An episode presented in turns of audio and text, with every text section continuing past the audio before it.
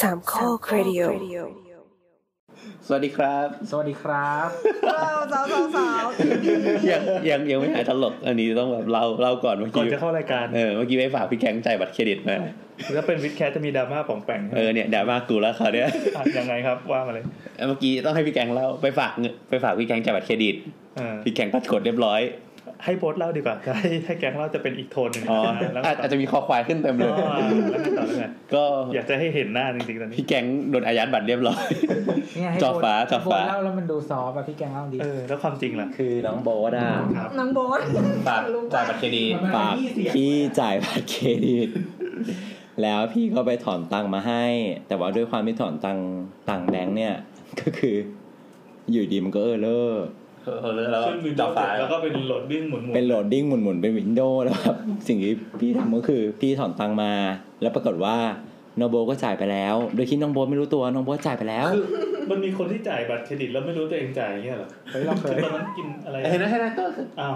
เราเคยแบบประมาณแบบห้าพันไว้แล้วก็กดจ่ายไปแล้วก็แบบ อืม สิ้นเดือนแล้วก็อ้าวยอดมันยังมีอยู่นี่กดจ่ายอีกรอบหนึง อ๋อใช่ไหมเวลามันเด้งมา คือน้องโบ๊ทอะ วันกันปะ คือน้องโบทอะจ่ายไปแล้ว แล้วน้องโบทก็ไม่รู้ตัวว่าน้องโบทจ่าย เท่าไหร่ ใส่เมื่อกี้แต่ว่ามันยอดไม่พอไง ก็แบบคิดว่าโอ้ยังต้องขาดไปอีกนิดหน่อยก็เลยฝากพี่แกงจ่ายหน่อย พอ นั่นแหละครับ ก็เลย ก็คือแบบพอจะจ่ายปุ๊บก็เลยแบบถ้าจ่ายในร้านสะดวกซื้ออะแบบเซเว่นอย่างเงี้ย อืม ก็ต้องถอนตังค์เงินสดมาจ่ายถูกไหม อ่าใช่ นี่ นี่ ไม่ ถือ สามารถเงินถือเงินรอแล้ว ถึงเงินรอ จ่ายไปตอนแรกไปถอนปุ๊บ กำตังค์เป็นปึก ถอนปุ๊บ บัตรโดนบัตรโดนยึด ไม่เป็นไรค บ รั อก บิ เอาแม่ แรง บอกเอาไม่เป็นไรไม่เป็นไรอย่างไรกูทำเพื่อน้อง หลังจากหลังจากบาทตู้ไอทีเอ็มไปแล้ว ไปจ่ายปุ๊บพนักงานบอกว่าแบบนี้จ่ายไปแล้วค่ะ คือกูถอนเงินสดมาไว้กับกูตัวกู โดยที่บัตรกูโดนอายัดเพื่อเพื่อแบบเพื่อหออะไรวะคือไม่เข้าใจ นั่นแหละครับ ดราม่าน้องโบน อ๋อแล้วแล้วหลังจากนั้นก็เลยก็เลยถามมันว่าเออเนี่ยคือให้พี่แกงไม่ทำ อะไรบอกบอกว่าเออเนี่ยจ่ายบัตรเครดิต เราก็เลยบอกว่าเออเดี๋ยวเราจ่ายในมือถือให้ก็ได้ คือนั่งนั่งกดตรงเนี้ยแหละ เออ ประมาณสองนาที ใช่ ไม่ถามสักคำ แล้วเราก็ให้โบทเราก็ไม่ใช่เราไม่ให้ให้โบทเราเป็นคนกดโอนตังค์จากบัญชีโบทมาบัญชีเราเราก็ คือสิ่งที่ตัว ก ทำ ด อะ จ่า คื ย อสิ่งที่ตัวทำคือ Thailand 4.0 นะฮะ สิ่งที่โบอสทำคือ Thailand 0.4 จริงๆ จริงจริง เว้ยเรายังอยู่ใน คือไม่น่าเชื่อว่าเป็นคนเจนนี้ จริงจริงเว้ยไม่รู้เลยเว้ยเออนั่นแหละ ก็ ก็นอนลงให้ ยิ่ง ผู้ ส่ง ผู้ ตั เตะ วเลขอยู่ป่ะ เรื่องนี้สอนให้รู้ว่าหนึ่งคือมึงจ่ายบัตรเครดิตจากมือถือได้สองคือ มันไม่ต้องไปสอนใครหรอกใครเขาก็รู้ สอนใครหรอก สอง จะ คือ นิมนต์ทำไม มึงจ่ายบัตรเครดิตซ้ำสองในในร้านสะดวกซื้อไม่ได้ ไม่อันนี้คือสอนตัวเอง เอออันเนี้ยเราไม่เคยรู้เพราะเราไม่เคยจ่ายที่ร้านสะดวกซื้อเลย ไม่ เรา มี จ่า ใค ย ร ใน โง่ มือ ถึ ถื ง อ นี้ ต ห ล ร อ อ ด ก มึงไม่ได้จ่ายที่ร้าน คื สะดวอก พี่ ซื้อ ตั้งให้หักบัญชีเลยเว้ย เต็มเลยเว้ย จะได้ไม่ต้องมามาคำนึงถึงเฮียอะไรอย่างเงี้ย เฮียอะไรอย่างเงี้ย ต้องรับคุณผู้ อ้าว ฟัง สรุปคือเฮี้ยอย่างนี้ มึงนอนลง อ่า นะ เริ่มเริ่มเริ่มรายการเริ่มรายการ และ นอนทั้งหลงมดนี้ กู จึ จะ ง กระ เป็น ทืบ จึงเป็นสาเหตุที่ทำให้ เดี๋ยวจะโดนทำลงวินัยละ แก๊งมาอัดรายการเราดึกมากจนเนี่ยเกือบจะห้าทุ่มละ เออ ซึ่ง เนี่ย จริงๆเราควรจะเริ่มกันตั้งแต่สองสาม เพราะเดี๋ยวโบจะต้องโดนไปทำลงวินัยก่อน โอ เรา เค จะได้เข้าค่ายจริงแล้วหลังจากพูดไปเยอะ เราเข้ารายการเลยกัน ครับ และทั้งหมดนี้ก็เป็นรายการสามสามสามนะครับ สวัสดีครับ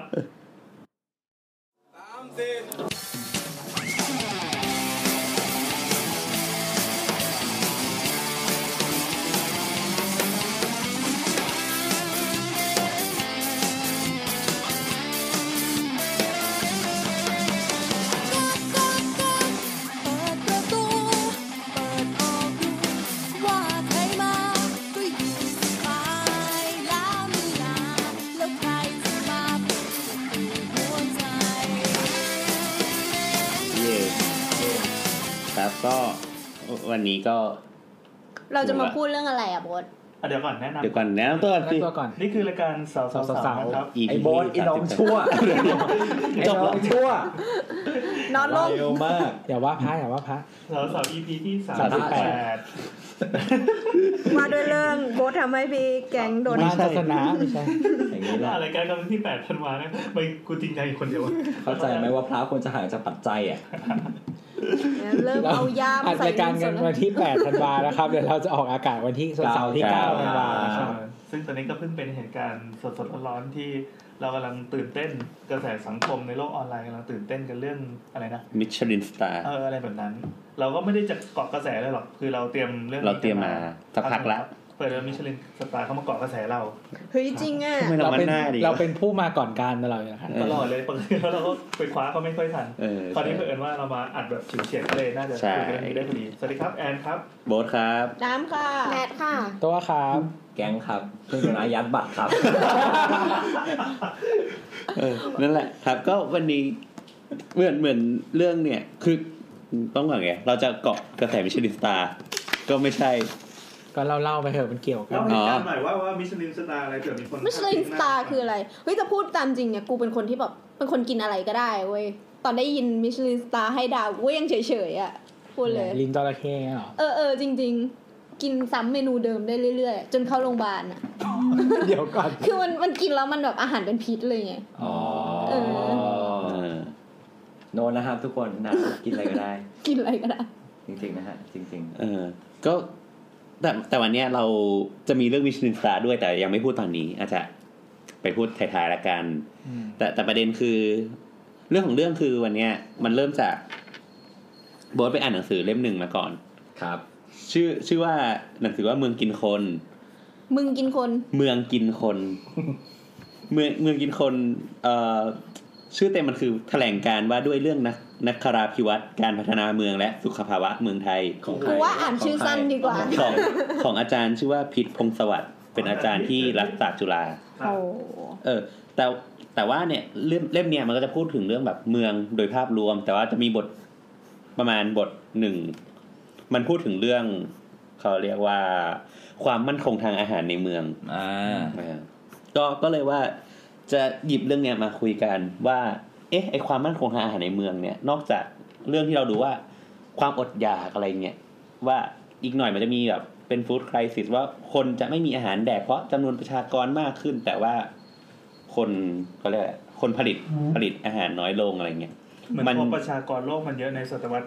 ที่เรากำลังจะเดินเข้าไปเนี่ยนะ ใช่ใช่ อาหารก็ไม่พอ เออ ใช่แล้วแล้วมันยังมีประเด็นอะไรที่เราไม่เคยคิดมันกับมันหรือเปล่าอะไรเงี้ย อ๋อ เออ เฮ้ยเรากำลังงงว่าอาหารไม่พอจริงเหรอในเมื่อเราสามารถแบบมีการแปรรูปอาหารที่มากขึ้นอ่ะ มีโรงงาน ไม่ มันไม่ มันไม่ใช่แค่เรื่องนั้นนะอ่ะเดี๋ยวเราเล่าไปก่อนเล่าไปก่อน อ่า อืม แล้วเดี๋ยวค่อยมา อ่ะคือคือเริ่มจากก่อนว่า มี เรา เอให้น้ำเป็นตัวชงด้วย เออเราเราเข้าใจว่า เพราะว่าไม่รู้เรื่องเลย อย่างอย่างเราเข้าใจว่าทุกคน อ่ะน้องน้องเอาแก้วให้น้ำก่อน อย่างอย่างเราเข้าใจว่าทุกคนในที่เนี้ยก็เป็นพนักงานออฟฟิศกัน ทั้งเคยเป็นแหละกำลังเป็นอยู่อะไร มึ เงี้ ง ย ตกงาน เออกูตกงาน ไม่แต่ว่าต่อให้กูตกงาน กูก็ยังใช้ชีวิตแบบเป็นแบบรูทแบบนรกอะไรเงี้ยแล้วมันเราว่าทุกคนก็หนีไม่พ้นอาหารข้างทางนี้ปะ เป็นคนตกงานที่ใช้ชื่อได้แค่ว่ เอออย่างอย่างตอนพี่แอนทำงานเนี่ยพี่แอนตอนเช้ากินอะไรอะหรือว่าพี่โบทำข้าวกล่องให้ โอ้โห โอ้โห โอ้ยน่ารัก ทำขนมปังเนี่ยปิ้งเป็นสีดำ ในบ้านญี่ปุ่นเลยนะ เอออย่าง ผม ไร เคยทำเคยทำเกี๊ยวซ่าทีมันเป็นเกี๊ยวซ่าที่สีเขียวอะแต่ตอนทำมันไม่เห็นสีเขียวเลยมันดำสนิทเลยไม่ได้จะเผาเมียตัวเองนะ ด็อกิเมนต์ลงไป ทำไมครับทำไมครับ ไม่คือตอนเนี้ยเรากำลังจะแบบ moving สาวสาวๆ to the next level เป็นแบบน็อกกินเป็นดีๆอะ คือหลังจากที่เราแบบในเอพิโซดที่เหมือนกับว่าเป็นสถาปัตยกรรม ประวั ว่า ติศาสตร์ ประวัติศาสตร์อะไรอย่างเงี้ยครับ อืม แล้วเหมือนกับว่ามี material มี powerpoint อะไรเงี้ย อืมอืม เราก็เลยคิดว่าในอนาคตหรือว่าอย่างเช่นตอนนี้เนี่ย เราก็จะเริ่ม refer ถึง reference เยอะ material ในการที่แบบซอสในการที่แบบเนื้อหาในการที่เรามาพรีเซนต์ในตอนนี้ ๆ แล้วก็อย่างเช่นตอนนี้เนี่ย ก็เหมือนกับว่าเราก็จะพยายามแนบ reference ทั้งหมดที่เป็น material ในการที่เรามา refer ในตอนนี้ทั้งหมด ใช่ อ๋อนอกจากจะฟังแล้วยังมี ใช่ใช่ใช่ ไปนั่งคลิกเล่น เพราะว่าบางทีเหมือนกับว่า ไม่รู้เป็นแขกรายการมีความรู้ ใช่เอาใช่สิวะใช่สิวะ นี่คือยังไง คือเราให้ผู้ฟังสามารถ ไป ส่งจดหมายพร้อมซองเปล่าติดสแตมป์มาขอเรา อ๋อ เราจะ กูไม่ให้มันคือเองถือว่า ไม่ไม่ก็คือเหมือนกับว่าพอเวลาออกตอนเงี้ย เราก็จะแบบแนบเป็นไฟล์ PDF หรืออะไรสักอย่าง ไม่รู้ทันสมัยไทยรัฐ อาจจะแบบ 40 อาจจะแบบ ไม่เหมืน เพื่อ โปรจิต อันนี้คือหนึ่งเพื่อเหมือนกับว่าด้วยความด้วยความที่ว่า จะได้มาร ายการเราเนี่ย คุยกัน รายการเราเนี่ยเป็นรายการที่ค่อนข้างจะวิชาการนิดนึง สิ่งที่คิด ถุย ดังนั้นสิ่งที่เหมือนกับว่าสิ่งที่พูดออกไปอะไรเงี้ยมันควรจะมีซอสซอฟแมนทีเรียลนิดนึง มีเรฟเฟนนิดนึง ป้องกันการโดนฟ้องได้ด้วยนะ ใช่แล้วก็มีแล้วก็มีการ บา ด็อย กิว บาย มีการด็อกิวเมนต์นิดนึงเผื่อแบบน้องๆที่ฟัง เออ คนหรือคนที่ฟังเนี่ยผู้ฟังเนี่ยจะเอาไป ไปขยาย แบบไปขยายต่อต่อได้ เพราะว่าบางทีแบบด็อกิวเมนต์ที่เรายกมาเนี่ย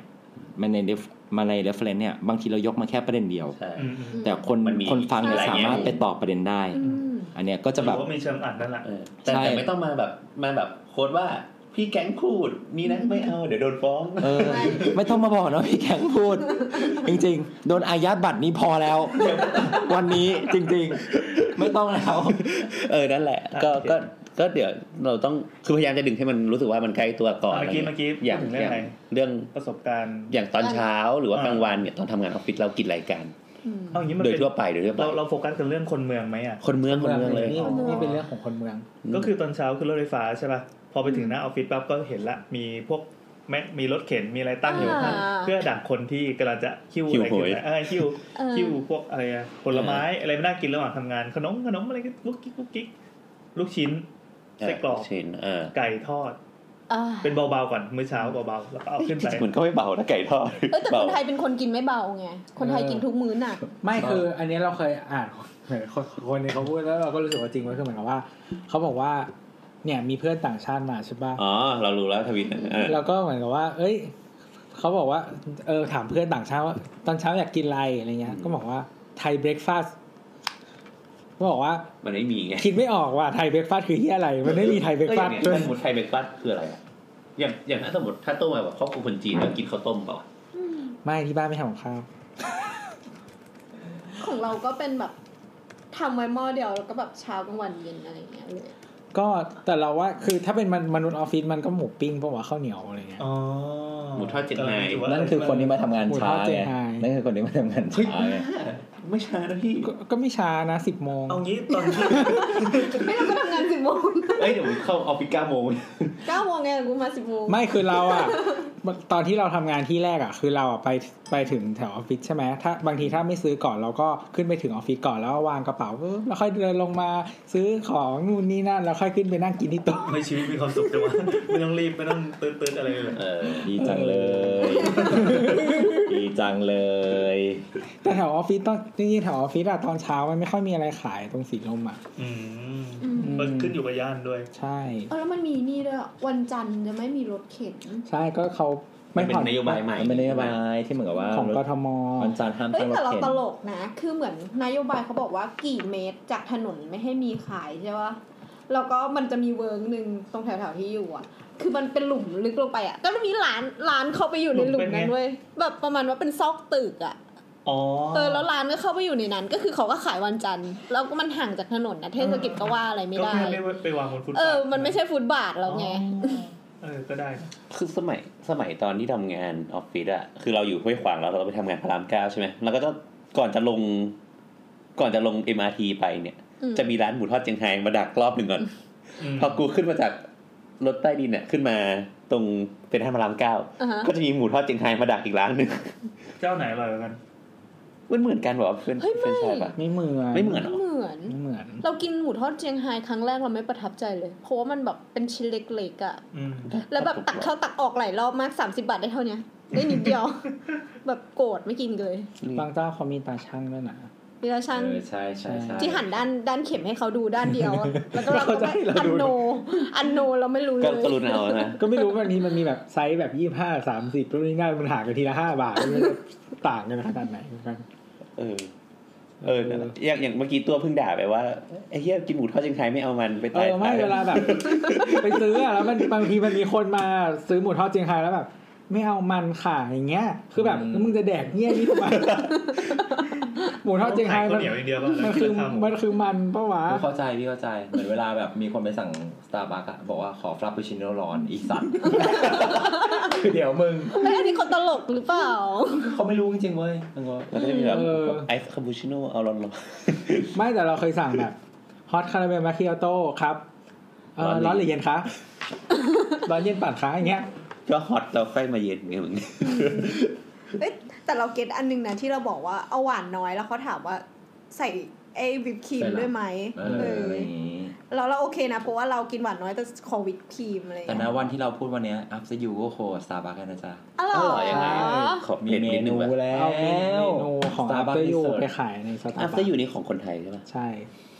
ไม่รู้ไง เป็นคนไม่กิน ขนาดกูไม่ พี่ กิ เมึงทองไม่มี ทำไมวะเขาขี่เกวียนกันหรือไง โอ้โห เลยฟิวเจอร์ยังมีอยู่นะ ชาวลาดพร้าวมึง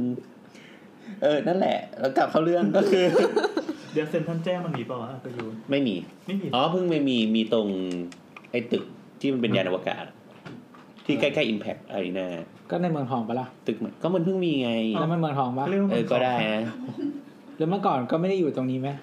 ก็ไม่อยู่ก็ได้เออมึงอยากลุมกูด้วยวะ ความหมายคำนี้ เออ นั่นแหละ แล้วก็ คือ คือ อย่างนี้ ประเด็นคือ เขาก็ตั้งคำถามว่า เอ้ย เนี่ย อย่างที่เราฟังเนี่ย อาหารที่เรากินเนี่ย มันก็มีแค่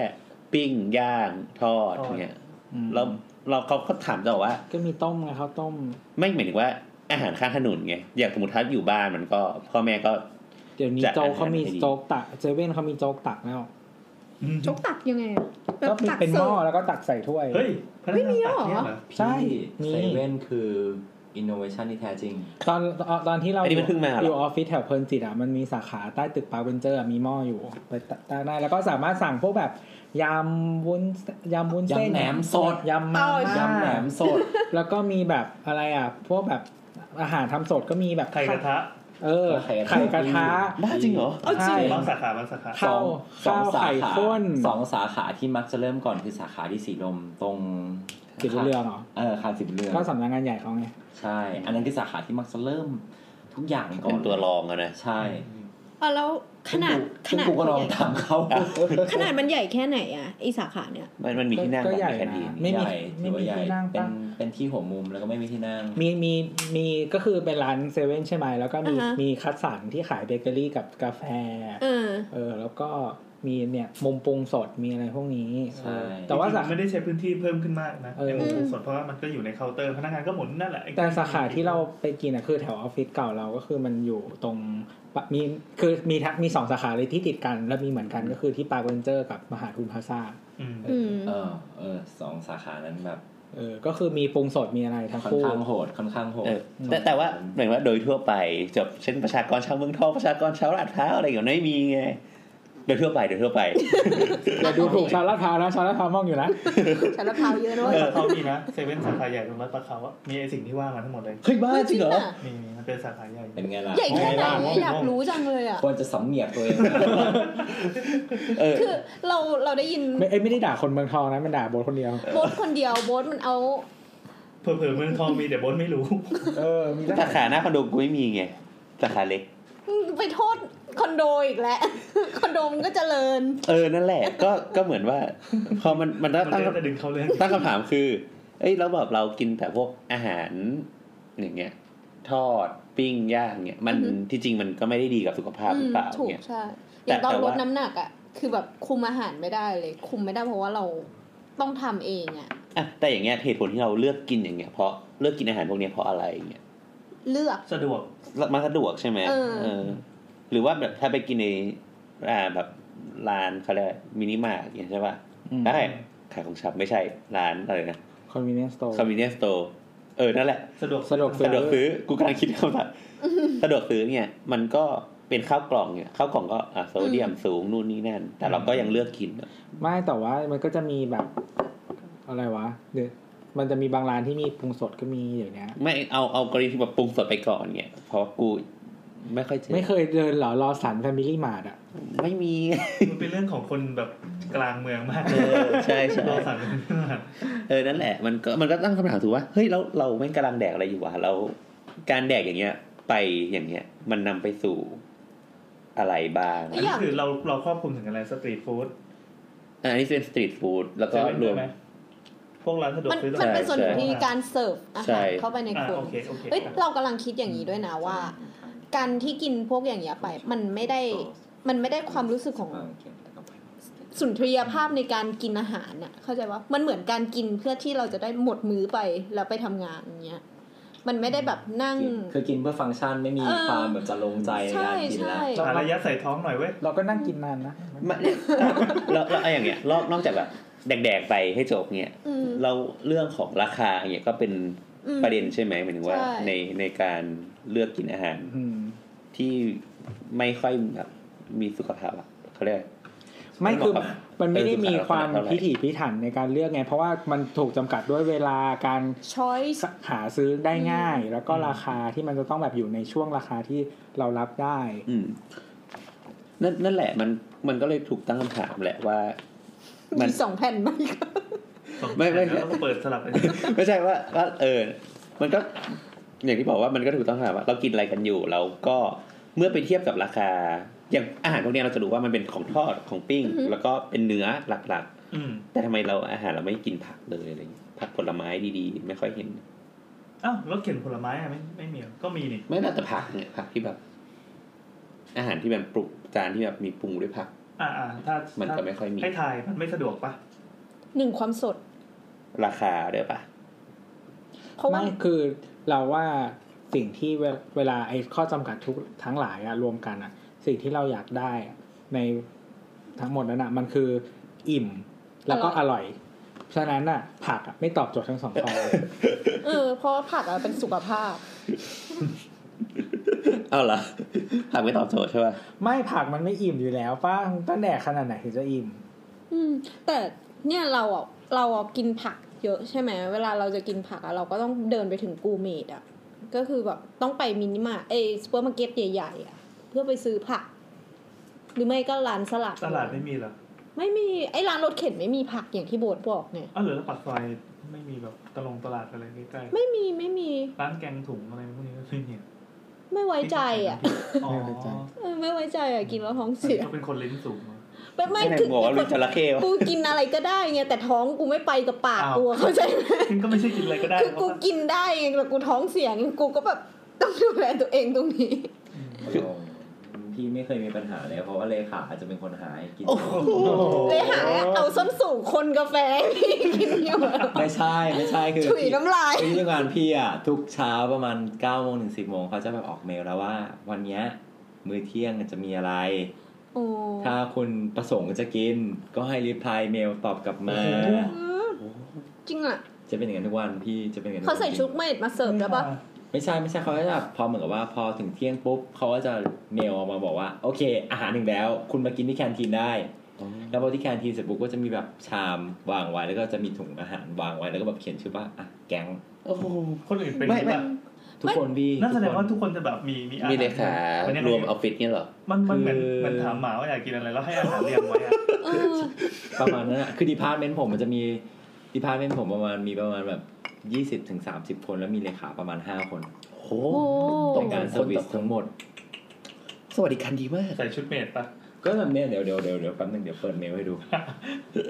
อันนี้ว่าจะเดี๋ยวเปิดรูปใส่ เรา ชุดไป เปิด ดู เออ เรา ไม่มีไม่มี ไม่ใช่ไม่ใช่เลขาแต่ชุดเมนนะ พี่แก๊งเนี่ยใส่ชุดเมน ไม่มีใส่ชุดโว้ย เออ ไม่มีใส่ชุด ไม่ใส่ เนี่ยเนี่ยจะมีอย่างเงี้ยจะมีอย่างเงี้ยเนี่ยแบบอเดี๋ยวๆย่างเช่นแบบเนี่ยร้านชออเดอร์ เอออิ อินเตอร์โฟคอนแวนแล้ว ไม่ แบ ต้ บ องการบ้าง อ๋อ คือเขาก็ลิสต์มาอยู่แล้ว ใช้ ใช่ไห โม ม ชลิสมาอย่างเงี้ยแล้วแบบ เออ ใครอยากจะกินก็รีพายเมลตอบกลับไป ต้องการทานแจ้งกลับภายใน 10.20 นะครั เนี่ยเนี่ยจะเป็นอย่างเงี้ยแล้วก็จะมีเดล เรา ไล รี น์ พายปะอันนี้รีพายปะ อันนี้ผมไม่ได้รีพายเพราะว่า คือถ้าจะไม่กินก็แบบเฉยๆไว้ เอ้ยถ้าไม่กินก็เฉยๆไป แต่ถ้าจะกินก็แบบรีพายไปแล้วเหมือนกับว่า พอทุกสิ้นเดือนเขาก็จะมาสรุปยอดว่า โอเคอะไรไปบ้าง คุณมีตังค์เหลือเท่าไหร่แล้วคุณก็ต้องเดป o สิตเข้าไปในที่เลขามันก็ อ๋ โอ อน มันเหมือนแบบมีแบบฝากเงินไว้ก่อนเนี่ย ใช่ แล้ ฝาว ก ก็ ไว้ก่อนหักไปเรื่อย ใช่ โอ้นี่ระบบเติมเงิน ระบบเติมเงินเลยในการแบบอย่างนี้แล้วคือไม่ใช่แค่นั้นนะเหมือนกับว่าสมมติว่าแบบมีแบบเป็นคล้ายๆ clearing house อะเหมือนกับว่าสมมติตัวอยู่ในลูปเมลเดียวกับผม อืม แล้วก็ตัวตัวติดวางผมแล้วแบบปรากฏว่าผมอะมีตังค์หรืออะไรขาผมก็บอกว่าเหมือนกับบอกเออพี่ช่วยโอนตังค์ให้ตัวหน่อยเขาโอนตังค์ให้เว้ย คือเหมือนต้องเข้าไป แต่ อย่างนี้ แต่ เลย เลยเข้าคนนี้แทน โอ้โห สมเป็นเลขาจริงๆเล คือย เลขาทำตัวเหมือนเป็นธนาคารย่อยๆอีกอันหนึ่ง มัน นะ สมกับเป็นโลกของนักการเงินนี่ ในบริษัท จริงว่ะ จะเป็นอ เกิด ย่างเงี้ย มาไม่เคยมีเลขาเลยตื่นเต้น จะเป็นอย่างเงี้ยตลอดเวลา นักการเงินที่โดนยึดบัตร ATM ใครทำให้โดนบัตรที่คอยได้ใครโดนยึดบัตรเป็นสมณศักดิ์ ที่ทำให้โดนยึดบัตรเคลียร์โคตรแค้นเลย นั่นแหละมันมันก็ แล้วเข้าเรื่องกันที คราวเนี้ยมันมันก็มีบทความชื่อว่า feeding the city is urban agriculture the future of คือแปล food ไทยไปเลยได้ไหม security ก็เออแปลไทยเหรอ่ะ คิดก่อนนะ กูยังฟังไม่ออก พวกคิดภาษาไทยไม่ออก เออกูยังฟังไม่ออก ฟีดิ้งเดอะซิตี้ เออเดี๋ยวนะ is urban agriculture the future of food security โอ้ฟังไม่รู้เรื่อง อ้าว มันมี เหี้ยใช่ไหม security เข้ามาในหน่วย ความมั่นคงทางอาหาร ในอนาคต ในอนาคตเลย เออเอาแปะครับ เออเออนั่นแหละ ก็ก็คือมันก็มีเขาเรียกในบทความอ่ะมันก็บอกว่าคนที่ เป็นคนรายได้น้อยในเมืองเนี่ย จะมีข้อจำกัดในการเข้าถึงอาหารสด อืม สามารถเช่นพวกแบบผักผลไม้ต่าง อ๋อ นี่ไงอย่างที่น้ำบอกเลยอ่ะ ๆ เออ ดังนั้นน่ะ คนพวกเนี่ยจึงเลือกไปกินอาหารที่เขาเรียกอะไรมีโภชนาการต่ำอ่ะคือเป็นพวกของทอดแป้งอะไรอย่าง อ๋อ ที่รวมถึงเนื้อนะเนื้อเนื้อเนื้อแบบเกรดต่ำๆที่แบบต้นทุนไม่ได้สูงอ่ะ อืม แทน ซึ่งมันก่อให้เกิดเขาเรียกอะไรโรคโรคต่างๆตามมา มันก็จะเป็นโรคที่เป็นแบบ โรคอ้วน ก โร ลุ่ม คคอะไร น เงี้ย กลุ่มคนกลุ่มเนี้ย ก็จะเป็น เออ โรคซ้ำๆเดียวกันอะโรคคล้ายๆกันโรค เออ เบาหวานอ้วนไต เออ ความดัน ความดัน อืม อะไรเงี้ย เบาหวาน เออเขาบอกว่าคนพวกเนี่ย อาจจะใช้รายได้ห้าสิบถึงเจ็ดสิบเปอร์เซ็นของรายได้ตัวเองอะในการจ่ายค่าอาหารด้วย ทำไมเยอะจังล่ะ ไม่อันนี้มันไม่ใช่ในไทยไงเหมือนว่า อ๋อ ในต่างประเทศเงี้ย อ๋อ เออ ซึ่งทั้งหมดเนี่ยมันจะเขาเรียกก่อให้เกิดการวนลูปอย่างเงี้ย คืออ ม มึงอ้วน มึงสุขภาพไม่ดี มึงจน มึงไปโรงพยาบาลแล้วมึงก็กลับมาลูปเดิ กลับมาลูกมาทำงานหาเงินเพื่อไป เออ เออชนคนหยิดเรากันไปอะไรเงี้ยเอ่ออันเนี้ยคือคือประเด็นของการพูดวันเนี้ย อือฮึ รวมเขาเลยตั้งคำถามว่า เอ๊ะแล้วอย่างเงี้ย รัฐบาลหรือว่า ผู้มีอำนาจรวมถึงภาคเอกชน เอ่ยอะสามารถจะจัดการหรือว่าช่วยจัดการปัญหาพวกนี้ได้หรือเปล่า อืม มันก็นำมาสู่ว่าในสังคมเราตอนเนี้ยมันก็จะมีเขาเรียกอะการการสร้างย่านขึ้นมาใช่ย่านย่านหนึ่งขึ้นมา อืม เช่น ย่านที่พักอาศัย ย่านผู้มีรายได้สูง ย่านออฟฟิศต่าง เรสร้างมันขึ้นมาเอง ๆหมายถึงว่าการการให้พื้นที่ อันนี้ไม่ สอ ได้ ง พูด คน ถึงโมเดลไทยแลนด์ใช่ไหมเนี่ย ไม่ใช่เป็นภาพรวม อืม เช่นแบบสมมติย่าน เช่นสีลมอะไรเงี้ย ก็จะมีออฟฟิศเยอะๆอะไรเงี้ย อืม เออ ซึ่งการเข้ามาของอาคารพวกเนี้ยมันเราไม่ได้คิดว่ามันเข้ามาพร้อมแค่อาคารอย่างเดียว มันเข้ามาพร้อมคนมหาศาล อืม เช่น สมมุติว่าที่ดินตรงเนี้ยหนึ่งตารางกิโลเมตร เนี่ย อือฮึ เคยมีคนอยู่สักหนึ่งพันคน อืม อยู่ดีๆอะออฟฟิศขึ้นมา เท่ากับว่าสมมติออฟฟิศเนี่ยจุคนได้หนึ่งพันคน เท่ากับว่าคนสองพันคนอ่ะ เกิดขึ้นในย่านเนี่ย แต่ว่ามีมีร้านอาหารเอ้ยมีตลาดอะแค่ที่เดียวเท่าเดิม อืมแปลว่าจำนวนคนที่ต้องการกินเนี่ย มันเยอะขึ้น แต่ว่า ใช่ อาหารที่มากระจุกเพื่อจ่ายให้คนเท่าเนี้ยมันก็เท่าเดิม ใช่ ดังนั้นอาหารน่ะมันไม่พอหรอก ไม่พอพออาหารไม่พอเนี่ย สิ่งที่เกิดขึ้นคืออะไร ราคาแพงขึ้นห เอ รืออเปล่า สูงขึ้น หรือว่ามีการเข้ามาของ อาหารที่แบบ อาหารที่เป็นแบบ ง่าย ง่ายๆฟาสต์ฟู้ดหรือว่า อืม การเกิดแบบคอมมูนิตี้มอลอะไรเงี้ยที่แบบเสิร์ฟอาหารที่ราคาแพงขึ้น ๆอืม ในพื้นที่อย่างนั้นอะไรเงี้ย อันเนี้ยอันนี้คือกรณีเช่นแบบแค่สำนักงานเนี่ยแต่ว่ากรณีอย่างพวกคอนโดเงี้ย อื ที่มันไม่ใช่คนแค่แบบจำนวนน้อยๆแล้วอะ อืมมันก็จะ ไม่ เป็น มันก็จะมีคอนเท็กซ์ต่างกันด้วย อย่างเช่นว่า สมมติสำนักงานอะช่วงเวลาที่มันทำให้คนจะต้องกินอาหาร เออ มันคือตอนเที่ยง อาจจะมีตอนเช้าบ้าง แต่ว่าถ้าเป็นคอนโดอะมันคือทั้งวัน ใช่ อืม หรืออะไรอย่างเงี้ย หรือว่ามันจะมีช่วงเวลาที่คนมาอยู่รวมกันอาจจะเยอะอะไรอย่างเงี้ย ก็แล้ว ใช่ แต่ มันก็จะแบบบูมลงมากันตอนกลางวันอะไรอย่างเงี้ย อืม แย่งกันกิน อืม มันมันนั่นแหละ มันก็เลยถามว่า แล้วอาคารพวกเนี้ยเขาควรจะมีส่วนรับผิดชอบหรือไม่รับผิดชอบกับสิ่งที่เกิดขึ้นกับชุมชุมชนที่เกิดขึ้นยังไงบ้าง ต้องใช้ว่าเขาวางแผนในการที่ว่าจะรองรับการไลฟ์ของคนในย่านนั้นน่ะยังไง ถ้าเกิดอาคารเนี้ยมาตั้ง คือคือโดยส่วนมากมันไม่ได้มีกำหนดในกฎข้อกฎหมายอยู่แล้วว่า อืม มึงต้องทำแหล่งอาหารนี้ถูกปะ อืม เออมันก็แค่แบบคุณต้องมีพื้นที่เปิดโล่งพื้นที่สีเขียวระยะร่นตามเซตแบ็ก ที่จอดรถ ที่จอดรถให้พอ อ๋อ อะไรเงี้ยแต่มันไม่ได้บอกว่า ครับ มึงต้องทำ ที่กิน ที่กินเนี่ย อืม เออ เขาไม่ได้คำนึง มัน ถึงว่า มันยังขาด กรชี มิติ วิต อย่างเงี้ย เอ เอ อ อ เออแล้วพวกกฎหมาย จริงๆ ครับ มันมีแค่ขี้กับนอน เออ ไม่มีเรื่องกินกับเรื่องปี๊ด เออว่ะทำอาคารสำนักงานให้เตรียมที่ปี้ไปด้วย ไม่ใช่ เออ ไว้ นั่น ต แห ร ละ งนั้นที่ไหนก็ได้ ห้องน้ โอ้โห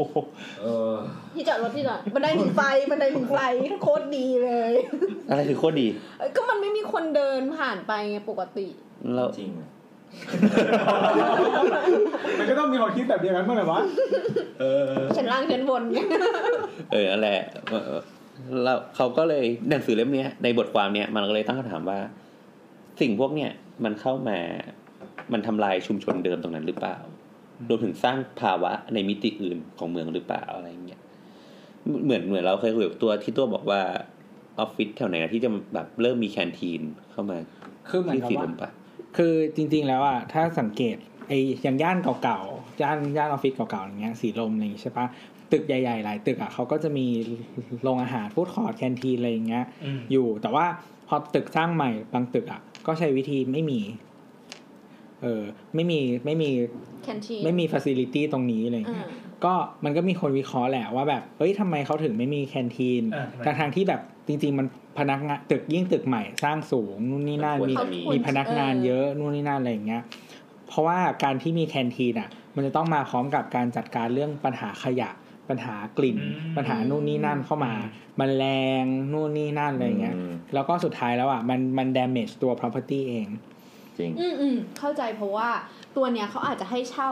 รีเทลสำหรับการเปิดร้าน แต่ว่าพอเขาจริงอะค่าตอบแทนในการที่จะมาเมนเทนแนนอาคารสำหรับการเสียหายเท่าเนี้ยมันไม่คุ้ม ใช่ เขาไม่ได้ต้องการให้คนมาอยู่ในอาคารเขาตลอด 24 ชั่วโมงเขาแค่ให้คุณมาเช่าทำงาน อืม ใช่ แล้วก็คือเหมือนกับว่าเพราะฉะนั้นอ่ะพนักงานหมายถึงว่าบริษัทที่มาเช่าออฟฟิศอ่ะมันก็ต้องหาทางดูแลพนักงานของตัวเองอ่ะ อืม เออซึ่งบางบริษัทเขาก็อาจจะมีวิธีดีๆ อย่างเช่นแบบ วิธีอย่างวิแก เป็นนเล เนี่ย ขา เออหรือว่าบางบางที่เขาก็ทำแคนทีนให้กินฟรีหรืออะไรก็แล้วแต่ในใน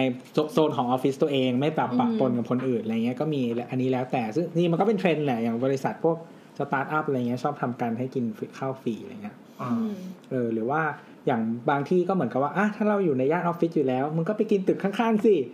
อืม เดินลงไปข้างล่างก็ได้ ใช่ไปกินตลาดหรือไปกินอะไรอย่างเงี้ยคือบางบางที่ถ้าโซนเก่าบางทีมันก็จะมีตลาด หมายถึงว่า ค่อนข้างเยอะ อยู่ พอสมควรมันก็อาจจะมีแหล่งอาหารที่รองรับอยู่แบบพนักพนักงานอาจจะไม่แบบแดนแค้นชีวิตมากอะไรอย่างเงี้ย อืม เออแล้วก็อาจจะมีอีกแบบหนึ่งถ้าเป็นออฟฟิศที่มันเขาเรียกว่าอะไรอ่ะอยู่ในพื้นที่แบบ ห่างไกลจริง ๆ อะไรเงี้ย แต่ว่าถ้าถ้าส่วนใหญ่ถ้าห่างไกลจริง ๆอ่ะหรือพวกโรงงานอ่ะส่วนใหญ่เขาจะมีที่กินให้ อืม อยู่แล้ว อืม เออ อย่างโรงงานจะสมบูรณ์ คิดถึงสมัยตอนที่ทำงานที่พารามเก้าอะแล้วแบบอยู่ในซอยลึกๆอะ อืม มีร้านอาหารเป็นแบบร้านเพิงเพิงแบบแก่ๆแล้วป้าก็บอกกินอะไร ปาแมงดุ แล้วเป็นกระทะไอ้เหี้ยแบบกระทะที่แบบ เคอะ เคลอะแล้วก็ต้องแบบไปนั่งแบบเป็นลูกไล่ให้ป้าอ๋อป้าครับมีเมนูอะไรบ้างครับ เอาเอาเนี้ยบวกหนึ่งบวกหนึ่ง ให้ รีบ ทาย หิวหิว ให้ทายว่าป้าก็จะไม่งอใครเพราะทุกวันตอนเที่ยงมันจะมีคนทะลักเข้ามา แถวนั้นน่ะ มีออฟฟิศในตึกที่โบทอยู่อะมีสี่ออฟฟิศ เออ แค่ตึกแค่ออฟฟิศของโบทอย่างเดียวอะที่โบททำอะมีห้าสิบคน อืม โอ้ ถ้าเราทำข้าวกล่องมาขายสักยี่สิบกล่องอะแล้วแข่งกับอีป้านี่ก็ ป้าไม่ ปาแมง ทำเลย จ้า แล้วแล้วก็มีแล้วก็มีมันมีร้านเนี่ยเพิงเพิงๆเนี่ยแล้วก็มีร้านแบบใต้ใต้คอนโดอ่ะ เออ เป็นเป็นเป็นคอนโดแบบโรไลฟ์เนี่ย อ่า เออเป็นร้านแบบเล็กๆอ่ะแล้วที่นั่งนั่งได้ประมาณแบบสิบคนเนี่ย อืม แต่แบบเปิดห้องเปิดแอร์เว้ยคนจะชอบแบบไปนั่งกันเพราะว่าร้อน อันเนี้ยบางทีอ่ะไปสั่งยังไม่เลิกใช่ไหมเลิกเที่ยงใช่ไหม อืม สิบเอ็ดโมงครึ่งอ่ะต้องวิ่ง เอาใบไปให้ก่อนเว้ยแต่ได้กินแบบเที่ยงห้าสิบอ่ะ โอ้โห อืม คือคนมันก็เยอะอ่ะ เออเออแล้วเราจะไปกินซ้ำกันทุกวันก็เบื่อใจหายเลยใช่ไหม ก็ก็ไม่ เราต้องพยายาม มีทางเลือกไง ไม่เราจะต้องพยายามจะเปลี่ยนร้านไปเรื่อย อ๋อมีอีกทางเลือกก็คือแบบต้องเดินไปข้างหน้าตึก KPN น่ะ อ่า อยู่ปากซอยอ่ะ อืม แต่ว่ากว่าจะเดินไปก็ยี่สิบนาทีสิบห้านาทีแล้ว พอจะนึกออกแล้ว คิดถูกไหมมันจะอยู่ในซอยนั่นแหละ อืม อืม เออนั่นแหละก็แล้วมันคิดดูต้องไปกินอะไรไม่รู้ของป้า ไม่แต่อันนี้ อ๋อแต่ถ้าเดินเลยไปอีกหน่อยจะเป็นหลังอาบอบนวด เออ ก็เลยไปแวะ จะไปแวะตาม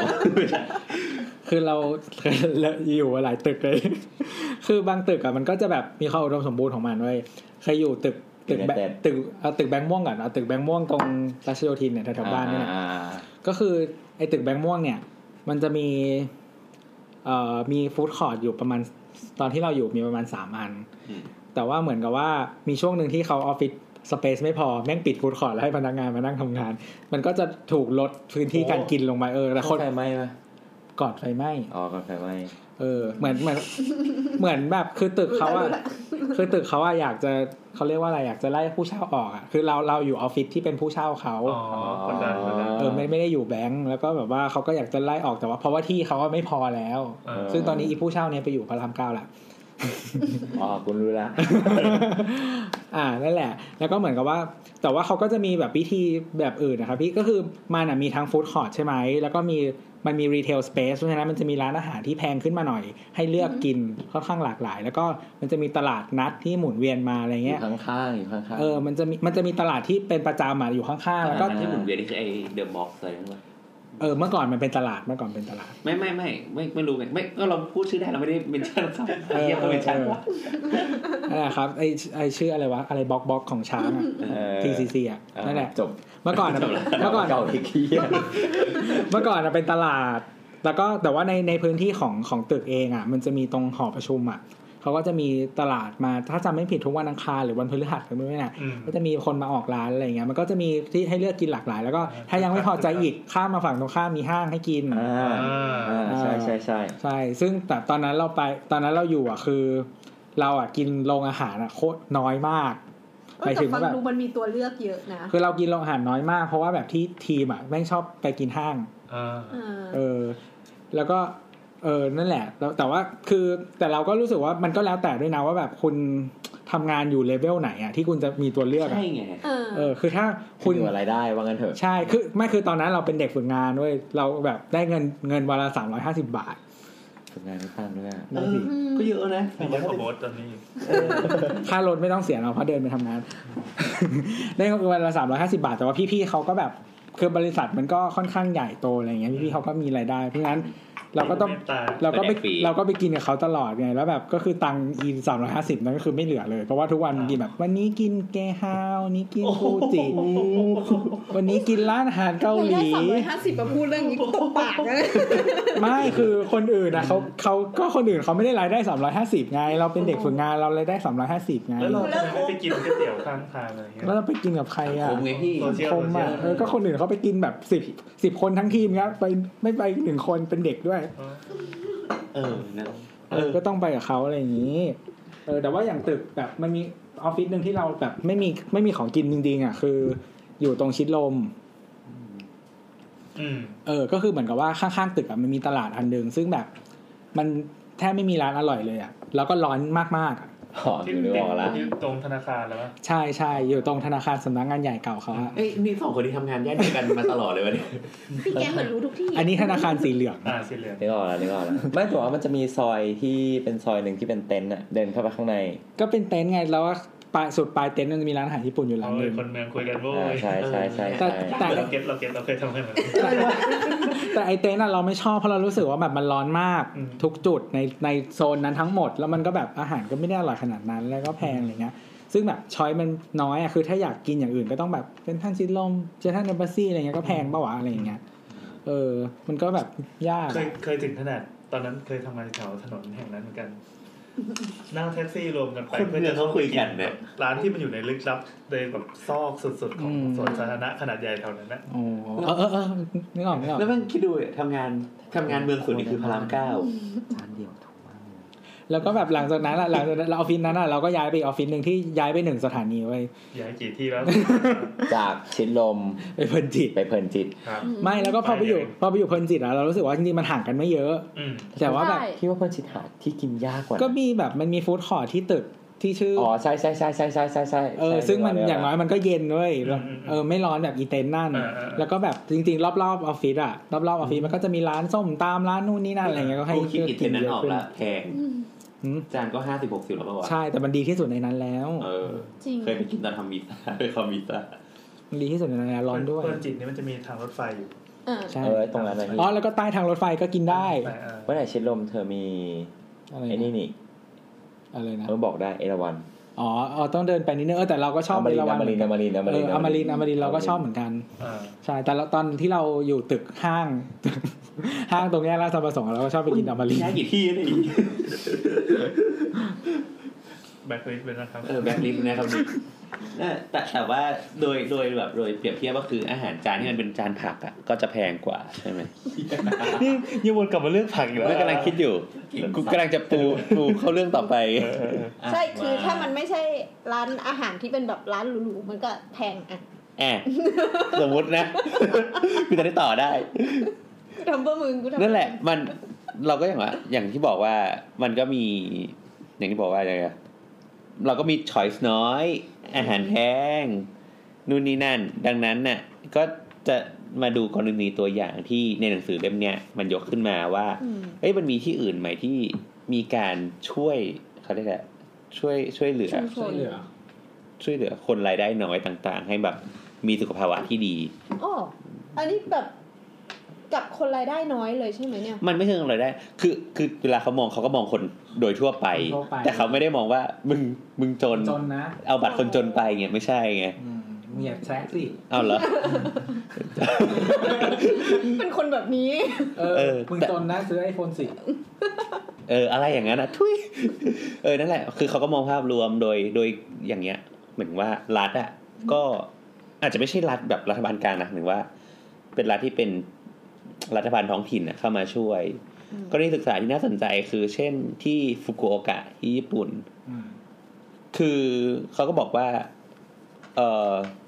ด้วยความที่ผักอะที่มัน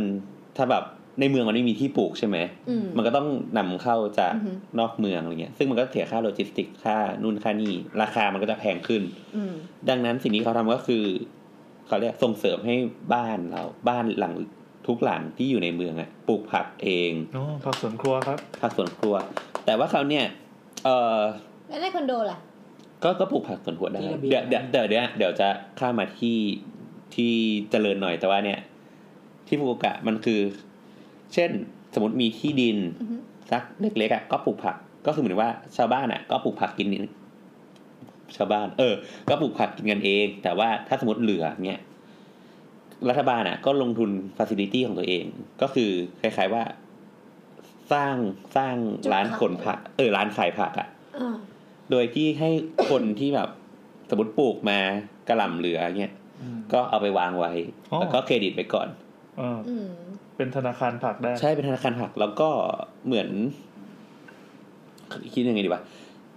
แล้วก็อาจจะมีแบบร้านอาหารท้องถิ่นเนี่ยไปรับผักเนี่ย รับซื้อเหรอ รับซื้อผักมาขาย แต่อาจจะแบบมีเขาเรียก MOU กันว่า ถ้าสมมติรับผักจากเนี่ย ก็ห้ามไปบวกราคาผักให้มันแพงขึ้นนะ อืม อืม เหมือนว่าห้ามไปบวกราคาในอาหารที่ขายอะแพงขึ้นนะเพื่อที่จะให้คน ใน ในชุมชนนั้นนะกินอาหารที่ไม่แพง มันวนเวียนกันอยู่ อืม ฟังดูมันอุดมคติมากเลยว่ะ ไม่แต่อันเนี้ยมันเป็นโมเดลที่เขาทำกันไง มันมันทำแล้วมันทำเวิร์กจริงๆ หรือว่าเขาทำขึ้นมาเป็นตุ๊กตา ไม่เขาทำจริงๆตอนเนี้ยเออ แล้วก็เหมือ เขา น ทำนานยังไง มันไม่ได้บอกอะแต่แค่บอกว่ามันมีทำที่ฟูกุโอกะแล้ว อื อื ม ม เออมันดูโมเดลอย่างที่วีแอนว่า เออ มัน ร ดู วม เป็นไปไม่ได้ รวมรวมถึงของพวกเนี้ยมันดีตรงที่หนึ่งคือถ้าเรากินกันเองอะเราก็จะไม่ ถ้าเรากินกันเอง ถ้าเรา นี่ คิดกันเอง ไม่ใช่ ถ้าเราปลูกผักเนี่ยเพื่อมากินกินเองอะเราก็จะไม่แบบใส่สารพิษ อืม คิดว่าเพราะเราก็ เราไม่ได้ทำเพื่อการค้า ใช่ เออ ก็คือเหมือนเศษเศษๆเหลือๆก็ลดค่าใช้จ่ายแล้วก็ลดค่าใช้จ่ายของชุมชนไปได้ด้วยอะไรเงี้ยก็อุดมคติดี อืมอุดมคติมากเลย รวมรวมถึงโมเดลอื่น ๆ ที่ยกตัวอย่างอาจจะอาจจะไม่ชัดขนาดนี้ แต่ว่าเช่น เขาบอกว่าที่ที่แบบเยอรมันหรือประเทศในยุโรปอะเวลาเขาจะขายผักอะคืออย่างถ้าเราไปซื้อกะเพราเนี่ย อืม เราก็ซื้อกันเป็นกรัมใช่ไหมเป็นมา ใช่ใช่ แต่เขาบอกว่าในอย่างเยอรมันที่เขาที่คนเขียนไปอยู่อะเขาขายผักเป็นกระถางอะ เออ เออ เพราะว่า อะไรนะมาคือมาพร้อมดินพร้อมกระถางเนี่ยเหรอ สมมุติว่าขายเปปเปอร์มินต์สารเน่ เออ เออ ก็ขายเป็นกระถาง เพราะว่าเหมือนเราเด็ดกินอะเราอาจจะเด็ดกินได้อีกสักสองสามครั้ง โอ้โหเฮ้ยอันนี้ชอบอันนี้ปิ๊งละอ่ะ คิดออกไหมเพราะว่า เมื่อกี้ไม่ค่อยปิ๊ง เข้า เท่าไห ใจ ร่ แล้วไม่แต่ว่าต้องเป็นผักต้นด้วยป้าอี ใช่ใช่ก็ ผัต้นหัวก็ไม่ได้ ใช่ใช่เหมือนว่าแต่อย่างน้อยก็คือแบ เอา บ มันก็ต้องเลือกสิ ลดลดลดค่าใช้จ่ายลดอะไรเงี้ย กำลังคิดว่าแครอทมึงมากระถางแล้ว แค่เรามากินวันเดียวหมด เปลื ปะ องดินอ่ะ เออเออ ไม่แต่มันก็ก็ช่วยลดรายจ่ายไปปะ อืม เออ ถ้ามันคุ้มค่านะ มันก็คงเป็นบางพัน ก็จริง ๆ ก็เอาห่อที่รากอ่ะ มันก็ยังไม่ตายหรอก ไม่ ใส่ดินหรอก ไม่ ใส่เจล เออห่อที่รากอยู่แล้วก็อืม เออนั่นแหละ แต่ว่าอย่างไอ้กรณีเนี้ยอาจจะเห็นไม่ชัดที่แบบอาจจะเห็นว่าที่ฟูกุโอกะฟูกุโอกะเนี่ยก็มีรัฐบาลมาช่วยเรื่องที่บอกว่าลงทุนฟ a ซิลิตี้ใช่ไหม เยอรมันก็ขายเป็นอย่างเงี้ย แต่คราวเนี้ยกรณีใหญ่ที่แบบเห็นได้ชัดก็คือที่รัฐบาลสิงคโปร์ท อืม ำเอออย่างอย่างที่สิงคโปร์มันมันจะมี ถ้าใครเคยไปมันจะมีเขาเรียกอะไร ห ฮอกเกอร์เซ็นเตอร์ เออ มันคือฮอกเกอร์เซ็นเตอร์อะ เอ้ยเรามีคำถาม อะไรอะไร ทำไมคำว่าเซนเตอร์มันถึงคำว่าเตอร์มันเป็น T R E วะปะโบทส่งลิงก์มาให้ แบบ British ไง เออ มีสองแบบ อังกฤษ เออ British English แบบแบบอังกฤษถูกต้องอ่ะ เออ นั่นแหละ คือ อย่าง อย่างตอนกรณีของ h o กเกอร์เซ็นเตอร์เนี่ย คือ ถ้าใครคิดไม่ ไม่เคยไป คิดไม่ออกก็คือ เป็นเหมือน Food ฟู้ดคอร์ court ดที่มีร้านมาขายกัน เออ ไม่มีแอร์ด้วย เออ ร้อน ใช่ ที่หาย ใช่ ไม่มีแอร์คอนแต่เดี๋ยวจะมีแอร์คอน ใช่ใช่ คือ คือในตอนเนี้ย ในปัจจุบันเนี่ย มี มีทั้งหมดหนึ่งร้อยสิบสองที่ ที่สิงคโปร์เนี่ยนะ อืม แล้วมันใหญ่ขนาดไหนอะหนึ่งร้อยสิบสองที่ เรื่องอะไร ก็ ที่ไซส์ไม่ซิ่ง ไซส์ไม่เท่ากัน แล้วแต่ แล้วแต่เลย พื้นที่ ใช่ ใช่ แสดงว่าขนาดของอันเนี้ยมันเกี่ยวข้องกับอะไร เกี่ยวกับพื้นที่ที่เขาไปจัดตั้งหรือเกี่ยวข้องกับคนที่เข้าไปในจุดนั้น คือคือไอ้ร้อยสิบสองที่เนี่ยเราเราไม่แน่ใจแต่ว่าไอ้ร้อยสิบสองที่เนี่ยมันสร้างระหว่างปีหนึ่งเก้าเจ็ดหนึ่งหนึ่งเก้าแปดห้า อืม เอออ ม คือคือสร้างมาค่อนข้างนานแล้ว อืม คือคือเรื่องของเรื่องที่รัฐบาลเริ่มทำเนี่ย เพราะว่าคือสิงคโปร์อะแยกจากอังกฤษปีหนึ่งเก้าหกห้า อืม พอหนึ่งเก้าหกห้าเนี่ยมันก็เหมือนกับว่าคนมันก็หลายเผ่าพันธุ์หลายชาติพันธุ์อ่ะมันก็มีอย่างบ้านเราเนี่ยรถรถเข็นแผงลอยอะไรอย่างเงี้ย อืมอืม แล้วพอพอมันมีรถเข็นแผงลอยอะไรอย่างเงี้ยเยอะ คืไช่วงนั้นอ่ะ ก็บ้านเราเจริญกว่า เออ ภูมิใจว่ะ อืมผ่านไปห้าสิบปีปุ๊บ เราเท่า เดิม เออ นั่นแหละ คือมันมีพวกพวกรถเข็นแผ่นลอยอย่างเงี้ย แล้วก็มันก็มีปัญหาตามมาคือเรื่องสุขอนามัย อืม เรื่องแมลงวันยุงหนู อืม แมลงสาบอะไรเงี้ย รัฐบาลก็บอกว่า เออทำไงดี ก็เอามันมาอยู่รวมกันดีกว่า ก็ย้อนกลับไปฟัง EP ฮ่องกง นะครับไม่จริงๆมันจะมีจริง ๆ มันเกี่ยวเนื่องกับนโยบาย housing ของคน ด้วย แหละ มันก็ไม่ผูกด้วย เออก็คือย้อนย้อนให้ฟังก็คือไอ้นโยบาย housing ของสิงคโปร์อ่ะเขาก็คือเหมือนกับว่ารัฐบาลอ่ะควบคุมที่อยู่อาศัยเกือบทั้งหมดในประเทศเลย ก็คือเขาสร้างเหมือนคอนโดขึ้นมาให้คนอยู่ อืม แล้วเขาก็ควบคุมการที่การซื้อขายของของอสังหาริมทรัพย์อันเนี้ยแล้วเขาก็มีการควบคุมด้วยว่าเออคนชาติเขาเรียกว่าอะไรอะเชื้อชาติไหนจะเข้ามาอยู่อะไรยังไงผสมกันยังไงอะไรเงี้ยแล้วก็เขาก็เลยเขาก็จะสร้างฟ a ซิลิตี้กลางในในชุมชนแต่ละจุดอะมันไม่ได้มีแค่ฮอกเกอร์เซ็นเตอร์มันมีเอ่อยิมมีพวกสระว่ายน้ำสนามกีฬานู่นนี่นั่นสนามเด็กเล่น คือพื้นที่สาธาร โร ณะ ง เนี่ย เรี รั ยน ฐบาลเป็นคน คื เป็ อน คนกำหนด คือ โโหลงไป ใช่มา อ่านใน มาพร้อม บทความ กับ housing คืออ่านในบทความนี้เขาบอกว่าคนประมาณ 80%ของคนสิงคโปร์ทั้งหมดอะอยู่อยู่เนี่ยอยู่ที่ housing ของรัฐบาลนี่แหละ ใช่ อืมอืมอืม แล้วก็เขาก็เลย ก็ในการสร้างบ้านที่บอกก็คือเขาก็จะสร้างไอ้พื้นที่กินมาให้ด้วยมารองรับกันอะ อ่าอ่าอ่า ก็เออเนี่ยเพื่อลดล ลั ด กษ ปัญ ณะขหาอ ที่ ง เกิด ที่กินที่ว่าเนี่ยมันมันเป็นยังไงเรานึกภาพไม่ออก ฟู้ดคอร์ คือถ้าเป็นบ้านเราก็ เนี่ย มันก็มันก็คือตลาดหรือเปล่า ไม่ใช่ตลาดอะ พี่นึกสภาพอตกอ่ะคล้ายๆจะอย่างนั้ อื น ม จะมีแบบส่ นก็ วนที่แบบขายของสดด้วย อืม จะมีส่วนที่แบบขายคุกฟู้ดด้วย อ่าอ่า ก็จะมีส่วนที่แบบมีโต๊ะให้นั่งกิน อืม เอาตะกอนน่าจะเป็น best example ในในเคสนี้ อืม อืม สำหรับฟู้ดสำหรับสำหรับฮอกเกอร์ Hawker เซ็นเตอ Center ร์ อืม ในไทย ในไทย ก็คือจริงๆมันก็คือฟู้ดคอร์ t แหละแล้วแต่ว่าส่วนใหญ่มันไม่มันมันไม่ติดแอร์เนาะ เออพูดของ เออ แบบไม่ต้องติดแอร์เพอรัฐบาลทำให้ ใช่แล้วก็มันก็จะมีโต๊ะมีที่นั่งอะไรเงี้ยเราก็เดิน เออ ส่วนใหญ่ก็บางทีมันก็จะไม่เขาเรียกว่าอะไรอะปกติมันก็ไม่ต้องแลกเงินแล้วมันก็ไปจ่ายเงินเลยแหละ เออเออเออ เอออะไรเงี้ยก็เดินเดินๆเข้าไปได้ก็จริงๆ ถ้าใครหมายถึงว่าคนไทยที่ไปเที่ยวสิงคโปร์อ่ะก็น่าจะพอรู้จักกันบ้าง เพราะว่าเวลาที่เวลามีร้านแนะนำอ่ะบางทีมันก็อยู่ในในฮอกเกอร์เซ็นเตอร์นี่แหละ มันไม่ได้แบบอยู่ที่บิลิสมาลา เวลาไปแบบถูกๆแบบเขาไปกินข้าวกับเซนเตอร์แล้ว เออจะกินแบบชิลลี่แครบอะไรอย่างเงี้ยก็มีชิลลี่แครบชิลลี่แครบไม่เคยกินชิลลี่แครบเหรอ ท้องเสีย แดกเที่ยงก็ มา ต้ ท้ อ อง ง เสี เสี ย ยตลอด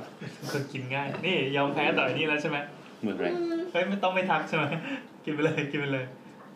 อ่ะพี่แกงมีอะไรจะเล่า พี่แกมีเราแไม่ไม่เขาจะต่ออีกนะไม่ไม่เขาจะต่ออีกนิดหน่อย อ่าต่อสิ อ๋ออ๋อได้ คือคืออย่างอย่างเงี้ยมันก็ไม่ใช่ว่า มันไปตั้งแบบไก่กาอะไรเงี้ย แต่ว่ามันก็จะมีหน่วยงานน่ะเข้าไป เข้าไปตรวจสอบ เออ ยังไงครับยังไงครับ ยังไงยังไง กรมการฟู้ดคอร์ดเนี่ยเหรอ เออให้พี่แก๊งพี่แก๊งหามาต่อ อะไรวะ อันนี้คุยกันมาแล้วใช่ไหมมีการเตรียม คุยเมื่อกี้ า คุยเมื่อกี้ อ่าอ่าโอเคอ่ะ เออพี่แก๊งหน่วยงานอะไรที่จริงบนรู้ข้ามีเกณฑ์วัด ดูดูแววตาดู รู้ข้าเขียนมาว่ามีแค่เกณฑ์วัด อูนี่พี่เขียนเยอะมากเลยเนี่ย เครียดแทน เช็ดแขนใช่ไม่คือ hawker center อ่ะมันเป็น จริงๆแล้วคือมัน popular ใน southeast asia มากกว่า จริงๆแล้วคือมันจะมีในประเทศแบบอินโด อืม สิงคโปร์มาเลเซียฮ่องกง เป็นเพราะนี้เปล่า เป็นเพราะว่าเราอ่ะ มีประเภทอาหารที่เป็นรสเข็นอะเยอะ คือจริง ๆแล้วต้องบอกว่าสำหรับสิงคโปร์อ่ะมันคือการแบบอิมิเกรตมาจากจีนมากกว่า อ๋อ ใช่ พอมาเข้ามาปุ๊บแล้วมึงกับว่าด้วยความที่ว่าการที่เป็นฮอกเกอร์อะคือมันคือต้นทุนในการดำเนินงานมันต่ำ อืม ไม่ได้อาศัยความรู้ในการวิชาการมาก อืม แค่ปรุงอาหารเสร็จปุ๊บขาย อืม ก็ได้ตังค์มาแล้วอะไรอย่างเงี้ย เอออันนี้เธอเมื่อกี้คือไปพอไปอ่านมาเนี่ยมันมันมีคนหนึ่งพูดบอกว่า ถ้าแบบว่าคุณมาอยู่สิงคโปร์อะแรกๆคุณไม่มีอะไรทำอะคุณก็แบบลากรถกับขายอาหาร อืม พอปัจจุบันคุณมาสิงคโปร์อะคุณไม่มีอะไรทำไม่มีอะไรทำอะก็ขับแท็กซี่กับขายอาหาร นั่นแหละ ทำให้คุณตั้งตัวได้ ซึ่งจริงๆแล้ว hawker center ในสิงคโปร์เนี่ยมันมันค่อนข้างบูมตั้งแต่ปี 1950 ถึง 1960 หนึ่งเก้าห้าศูนย์ ใช่ถ้าเป็นปี ยัง ถ้า ไม่เริ่มปะ ถ้าเป็นปีไทยก็ 2493 ถึงถึง 2503 สมัยก่อนแล้วอะ ช่วงตั้งประเทศเขานะ ช่วงตั้งประเทศเขาอะเออ คืออันเนี้ยเวิร์ดอ่านมาจากของซิตี้แลบแต่ว่ามันชื่อว่าเว็บซิตี้ซิตี้แลบนะ แต่ว่ามันเขียนบอกว่ามันเริ่มสร้างฮอกเกอร์เซ็นเตอร์ที่มันเป็นฮอกเกอร์เซ็นเตอร์เลยอะปี อ่า หกห้าไงเอ้ยปีเจ็ดหนึ่งไง แต่ว่าของบิ๊กแกงน่าจะยังไม่มีมาตรฐานอย่างนั้นปะหรือไม่ไม่แน่ใจ เขา ไง ยังไม่ ว่า ได้แบบ ขัดไป เป็น หรือ นิ เปล่าย ามชื่อออกมาหรือเปล่า ไม่นั่นคือมันเหมือนกับเป็น hawker center แบบเพิ่มขึ้นตามเขตเมือง ที่แบบกระจายไปแต่ตาม urbanization อะไรอย่างเงี้ย เอออันนี้คือแบบเหมือน เออ ที่อ่านมาคือรัฐบาลก็มาลงทุนให้ ซึ่ง อืมแต่ไม่แต่จริงๆเมืองไทยบางที่มันก็มีคล้ายๆ แต่ว่ารัฐบาลไม่ได้ทำแล้วอาจจะไม่ได้แบบยั่งยืนอะไรเท่าไหร่ ซึ่งแบบ hawker center ในสิงคโปร์มันจะมีองค์กรที่แบบจัดระเบียบสามองค์กรด้วยกันก็คือแบบมี NEA อืม เป็น National Environment Agency ดู ที่อ แล ยู่ เรื่อง สุขอนามัย ที่มันจะอยู่ใต้กระทรวง Environment and Water Resources คือเหมือนกับว่าเขาจะมองว่า hawker center เนี่ย น้ำประปา กับพวกการใช้น้ำอะไรเงี้ยเป็นสิ่งที่สำคัญ พวกแบบน้ำทิ้งน้ำเสีย น้ำทิ้ง ต่า ใช่ ๆ ใช่ใช่ใช่อันที่สองคือ housing and development board ก็คือพวกผังเมือง องค์กรนี้คือทำอะไรคือตรงตัวเลยก็คือพัฒนาบ้านและที่อยู่ภายใน ก็ สิงคโป อี ร์ บ้านที่อยู่กันนั่นแหละ อันเนี้ยเป็นคน โดยคือองค์กรเนี้ยจะมาแบบจัดการอาหารที่อยู่ใหม่ให้กับ มันคือ ชุมชนแออัด ถ้า ที่อยู่ บ้าน ในส บ้า ลั น ม เราก็คือการเคหะปะ ใช่ใช่คล้ายๆอย่างนั้น ที่เข้มแข็งมาก ใช่ เพราะว่าเขาโอน housing 80%ของประเทศ คือในปี 2015 เนี่ยเกือบ 82%เนี่ยของประชากรทั้งหมดอะยังอยู่ใน public housing เมื่อกี้พี่พี่แกบอกแปดสิบห้าใช่ไหม 82 82 เออเมื่อกี้หันมาแปดสิบโอ้ใกล้เคียง ใกล้เคียงใกล้เคียงใกล้เคียง ใกล้เคียง คือจะมี 3 องค์กรทั้งหมด ก็อีกอีกองค์กรหนึ่งคือ JTC หรือ Jurong Town Corporation อันนี้จะเป็นรัฐวิสาหกิจ เป็นองค์กรที่แบบรัฐตั้งขึ้นมา แต่ว่าจะมีแบบ private เข้ามาจอยด้วย ชื่อจูรง ไอไออันนี้ เจ JTC มันมีเขตเมืองชื่อจู ไอไอ JTC นี้เป็นคนให้เกรดป่ะ ไม่แน่ หรื ใจ ว่า ไม่แน่ใจ คือ ไม่ คือ แน่ใจ ที่อ่านมามันมีเกรด เออจะมีให้เกรด คือ A จะมีให้ B เกรดของ Hawk- Hawker Center ด้วย เกตนี่จัดจากอะไรอะ ก็ความสะอาด แล้วก็เข้าใจมันน่าจะมีเกณฑ์คล้ายๆกับขอ AA บ้านเราอ่ะ บอกซึ่งจริงๆแล้วส่วนย์อาหารทั้งหมดในสิงคโปร์อะมี SDB และ NEA เป็นเจ้าของ แต่ก็จะมีบางอันที่แบบ JTC เป็นเจ้าของเหมือนกัน คือ JTC อะจะมาดูแลแบบเป็นลักษณะคล้ายๆแบบเชิงอุตสาหกรรม เพราะ JTC อ่ะอยู่ใต้ มาก ดู ระทร แล วงพา เรื่อณิช ง ย์ แบบว่าผลกำไรคุ้มทุนหรือเปล่าในการที่จะให้มันยั่งยืน ไม่เชิง JTC จะมาดูลักษณะในลักษณะผังเมืองมากกว่า ในการเหมือนกับว่าจะฉันจะเอา Hawker Center มาตรงนี้นะ แต่ว่าถ้าเกิดว่ามันไปทับที่กับที่เป็นเป็นที่ดินเพื่อจะดำเนินการพาณิชย์เชิงอุตสาหกรรมอะไรเงี้ยก็จะเป็นอีกแบบหนึ่ง อืม อืมอืมอืมอืม คือคือที่อ่านมาเนี่ยมันบอกว่าหลังจากปีแปดห้าเนี่ยออฟเตอร์เซ็นเตอร์ก็ไม่ได้ถูกสร้างใหม่อีกเลย จนเขาบอกว่าภายในอีกสิบปีข้างหน้าเนี่ยจะขยายออฟเตอร์เซ็นเตอร์เพิ่มขึ้นมา ทำไมอ่ะ ใช่ อีกสิบที่ ไม่แต่มันก็ต้อง เขาเรีย อาก จ ว่า จะ รองรับ การ ประชากร เออ มากขึ้น รองรับการแบบถ้าเมืองมันปรับตัวไปมันก็ต้องเปลี่ยนไงหมายถึงว่าจุดไหนที่มีชุมชนเขาก็จะตั้งอันนี้ อือฮึ ตามมาหรือว่าจุดไหนที่มันมีโอกาสที่จะมีคนเข้ามาหมุนเวียนเงี้ยมันก็จะต้องตั้งตามไป อืม เพราะว่าเป็นก็มันเป็นที่กินอ่ะมันก็คนก็ต้อง นั่นแหละกิน แส ขี้ ดง พี่น้ ว่า อง เขาปรับแผนของเขาเนี่ยตามตามประเทศคือ ถ้าประเทศมีการขยายตัวคนเพิ่มขึ้นนักท่องเที่ยวเขาก็ต้อง ไม่จ เพิ่ ริงๆประเทศที่ดีมันควรจะเป็นอย่างนั้นอยู่แล้วไง ไม่แต่ว่า ทำไมต้องว่าประเทศไทยวะ ไม่โดยรวมเอ้ยแต่ก็มี ไม่แต่ว่าต้องเข้าใจด้วยว่าทุกอย่างที่เราพูดมาอย่างสิงคโปร์มันเป็น centrally plan ก็คือ มีรัฐบาลเดียว ไม่คือหมายถึงว่าบ้านอะโตได้อะพอรัฐบาลใช่ไหมอาหารนะก็ไปพร้อมกับบ้าน อืม เออทุกอย่างมันคือเกิดขึ้นจากการแพลนของรัฐบาลเท่านั้น ไม่แต่ว่าแต่ว่าก็ต้องมาดูว่ารัฐบาลอ่ะเขาจริงจังแค่ไหน อืม กับการที่แบบมาแก้ปัญหาตรงนี้ ถูกไหมถูกไหมถูกไหม ใช่ใช่ใช่ คือระดับความจริงจังระดับความจริงจังของของรัฐบาลในการแก้ปัญหา คือถือว่าจริงจังมาก เพราะว่าสิงคโปร์ได้เริ่มโครงการแบบ h o c k e r Centers Upgrading Program ในปี 2001 แล้วก็ใช้เงินประมาณประมาณแบบ 420 ล้านดอลลาร์สิงคโปร์อะ โห 420 ล้าน ใช่ในปีสอง 25บาท ในปี 2001 คือประมาณ 25 บาทต่อดอลลาร์สิงคโปร์ นั่นแปลว่า 10,000 ล้านบาทตลอดระยะเวลา 13 ปี เฮ้ยแต่มันก็คุ้มนะ ในการพัฒนาฮอกเกอร์เซ็นเตอร์ 106 ที่ในประเทศเขา 13 ปี 10,000 ล้าน พัฒ บาท นาในเชิงไหนวะคือแบบรีโนเวทให้มันสะอาดขึ้นทำระบบใหม่อย่างเงี้ยเหรอ ใช่คือต้องไปคือความจริงอะต้องไปอ่านนโยบายของระดับประเทศ ระดับภาพแมกโครของสิงคโปร์ที่เหมือนกับว่าประมาณว่า คือเขาวิววิวฮอกเกอร์ฮอกเกอร์ที่แบบอยู่ตามทางถนนอะไรเงี้ย ว่ามันเป็นสัญลักษณ์ซิมโบลิกของแบบประเทศโลกที่สามอะ เออ นั่นคือสิ่งนั่นคือสิ่งที่เหมือนกับว่า ไม่แต่ที่สิงคโปร์มันก็ยังมีรถเข็นอยู่นะเพียงแต่ว่ามันไม่ได้แบบ เยอะแล้วมันก็ไม่ได้แบบว่า อืม ใช่ อันนี้ก็คือก็คือไปหามาเป็น Data ว่าโอเคว่าเขาแบบจากเดิมว่าคือฮอกเกอร์ในสิงคโปร์อะ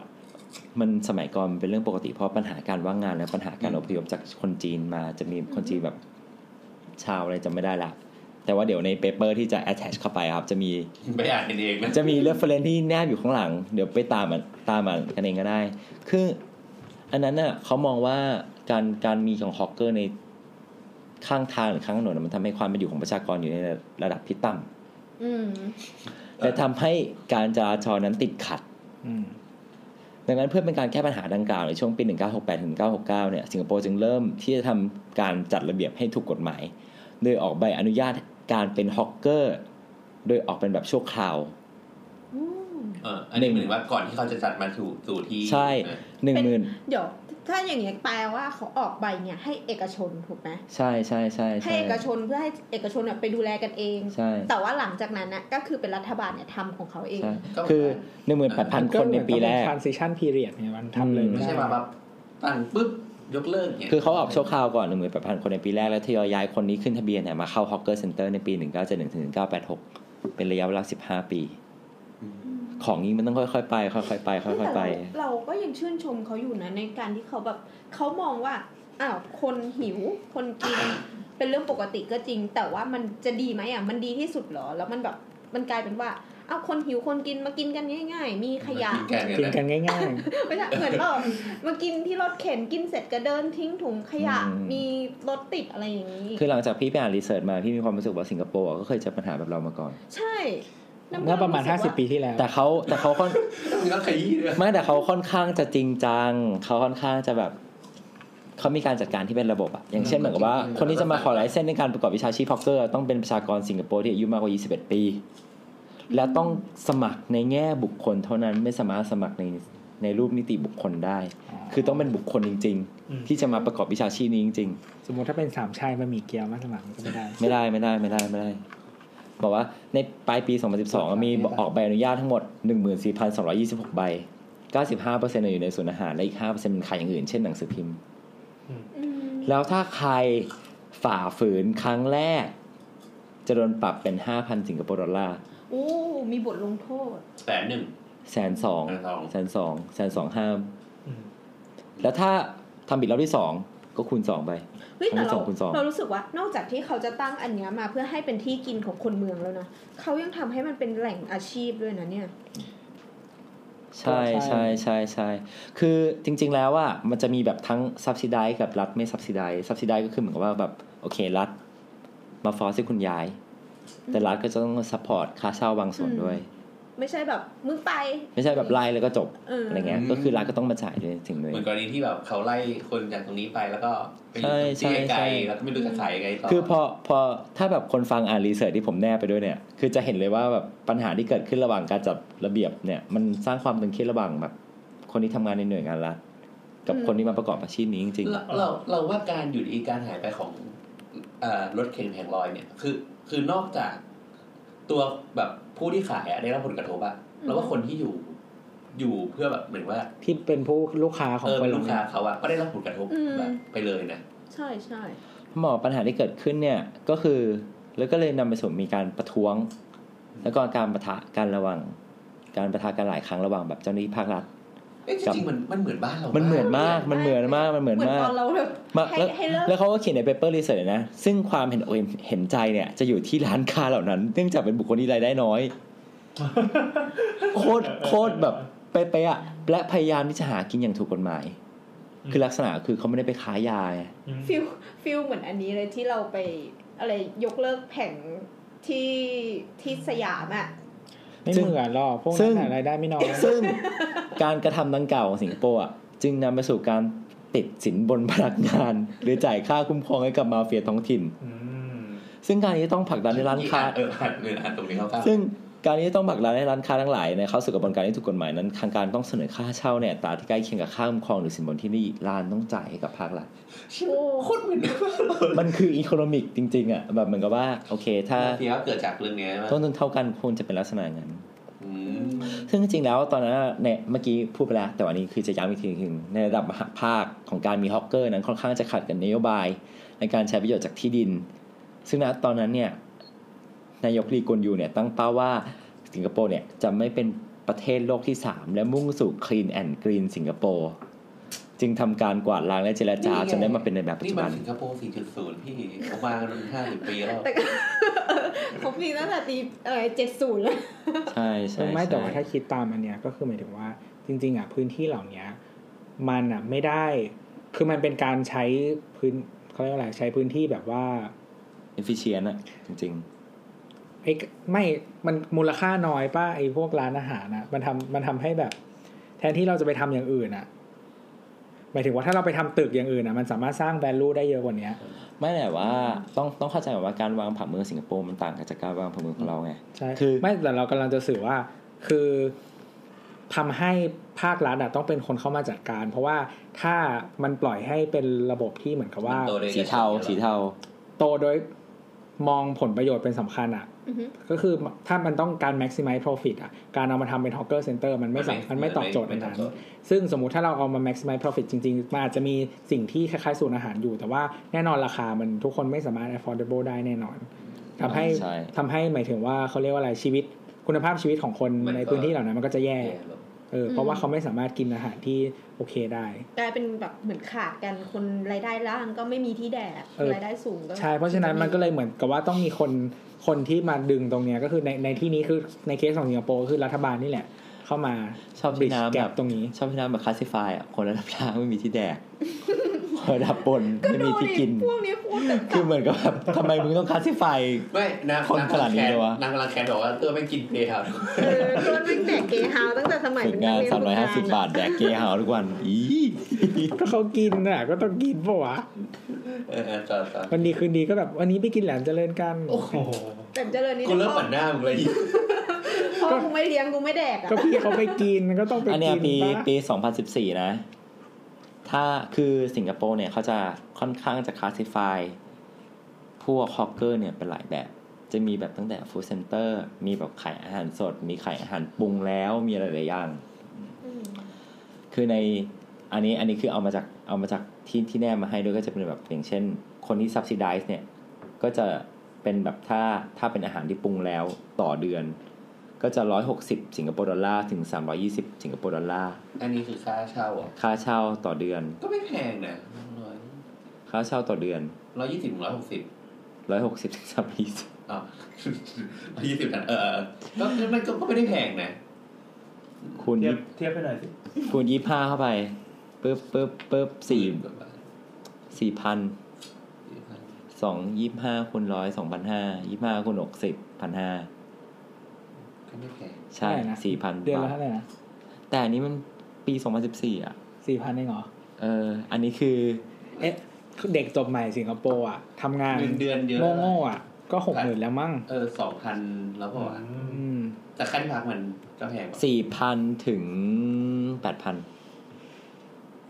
เด็กจบปอตีอะมาเนี่ยเงินเดือน ต่อเดือน 60,000ะ อันนี้คือซับซิได้นะ แต่ถ้าไม่ซับซิได้นะ แม่งอัพไปเป็นสามร้อยถึงสี่พันเก้าสิงคโปร์ดอลลาร์ต่อ สี่ เดืพัอน นเก้า สี่พันเก้าร้อยห้าพัน ต่อเดือน สามสิบห้า ห้าพันต่อเดือนก็แสนอ่ะ แต่หนึ่งโอ้ อื โห ม เออ ค่อนข้างต่างกันมาก เดี๋ยวเดี๋ยวขอเบรกก่อนอีเนี่ยเมื่อกี้บอกว่าไม่กินอะไรใช่ไหมบอกว่า อย่าไปทักซี่ อ่ะต่อ ฝ ต่อ รั่งไหม ให้เขากินไปให้เขากินไป จะได้จะได้รู้สึกเป็นคนดี นั่นแหละนั่นแหละก็คือค่อนข้างจะต่างกันเหมือนกับว่า ถ้าคุณเป็นคนที่โดนไล่ที่ ถ้าคุณเป็นคนที่อยู่ในโปรแกรมที่แบบรายได้น้อยของสิงคโปร์คุณจะได้แบบรับการสนับสนุนจากภาครัฐของสิงคโปร์โดย คือได้บัตรคนจน ได้บัตรคนจนใช่ใช่ใช่ใช่ เอ๊ะแล้วแสดงว่าเราก็มาถูกทางดิ ไม่ใช่ได้ที่ทำกิน อ๋ออ๋ออ๋อ ได้ที่ทำกินให้มีอาชีพ เออ แต่เขาก็ต้องแบ่งโดยกันอ่ะถ้าคุณเป็นผู้มีรายได้น้อย ใช่ คุณได้สิทธิ์ ใช่ ไม่แต่ว่า เลย คือ โอนได้เนี่ย มันต้อง คือแก้ปัญหามันต้องหลาย ๆ ด้านพร้อมกันเรื่องเรื่องหนึ่งอ่ะคือ โอเค เราสับซิไดให้คนมีรายได้น้อยอ่ะก็ได้ แต่ว่าคลาส s ิฟายคนให้ถูกด้วยทำยังไงให้มันคลาส s ิฟายคนได้จริงว่าแบบคนนี้มีรายได้น้อยจริง ๆ ค ไม่ น ใช่ นี้ ไม่ใช่มีรายได้หน่อยเราไปซื้อไอโฟนใช่ไหม เออ ไม่ใช่แบบ มีคนให้มาครับ คนให้มาครับอะไรอย่างเงี้ย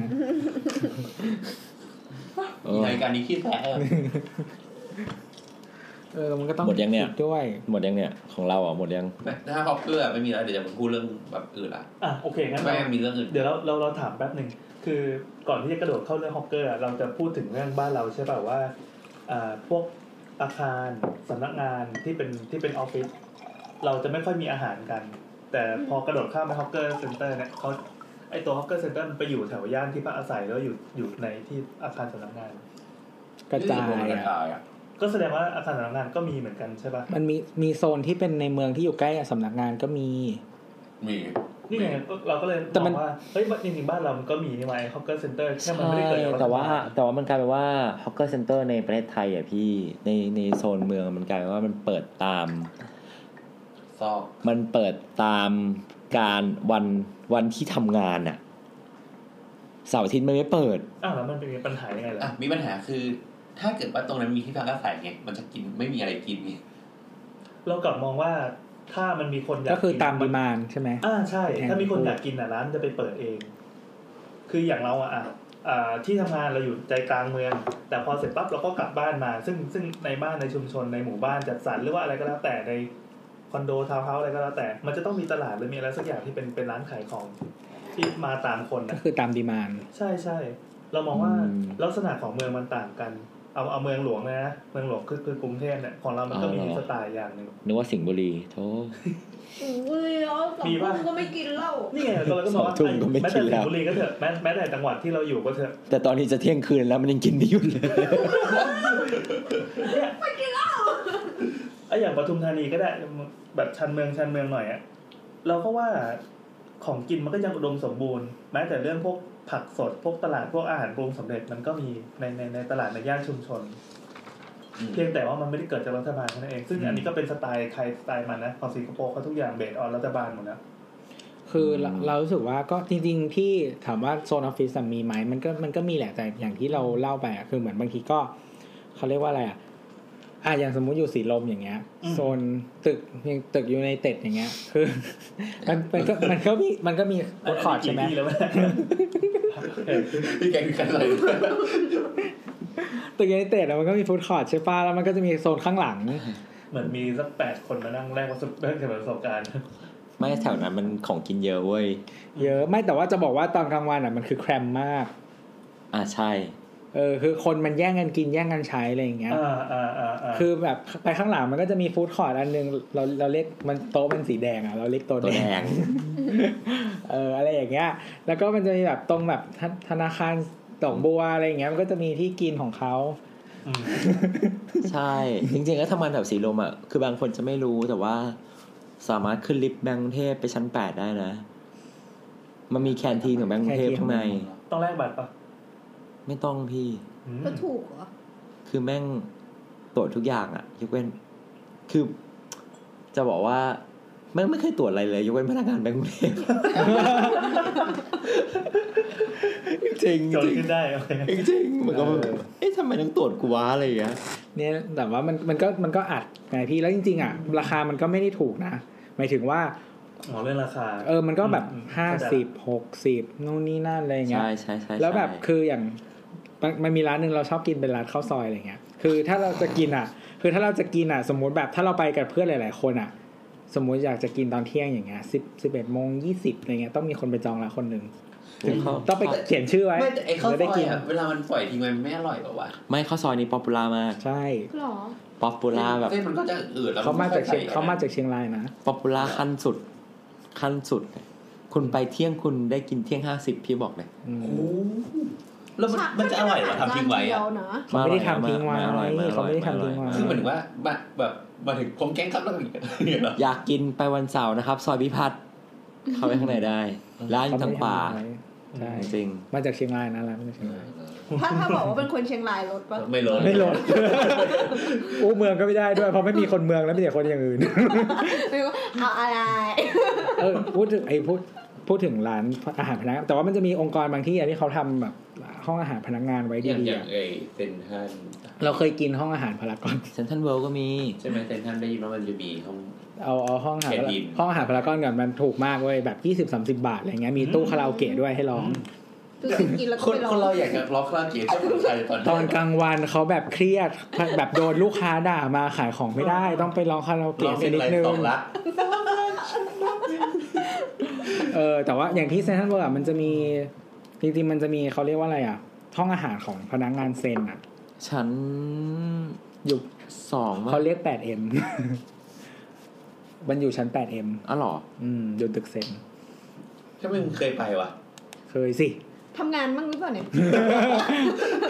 ไม่แต่ว่าอย่างอย่างอ่ะอย่างห้องพารากอนอย่างเงี้ยก็คือต้องเป็นพนักงานนะเขาตรวจบัตร อืม เออ ส่วนห้องชั้น 8 ของเซนเนี่ยเขาก็ถ้าเป็นพนักงานเซนก็คือเข้าได้เลย อืม แต่แต่ว่าแล้วก็เป็นพนักงานอื่น ๆ ในเครือเซนทรันอ่ะ จะแลกบัตรเข้าได้ แต่ว่าถ้าเป็นคน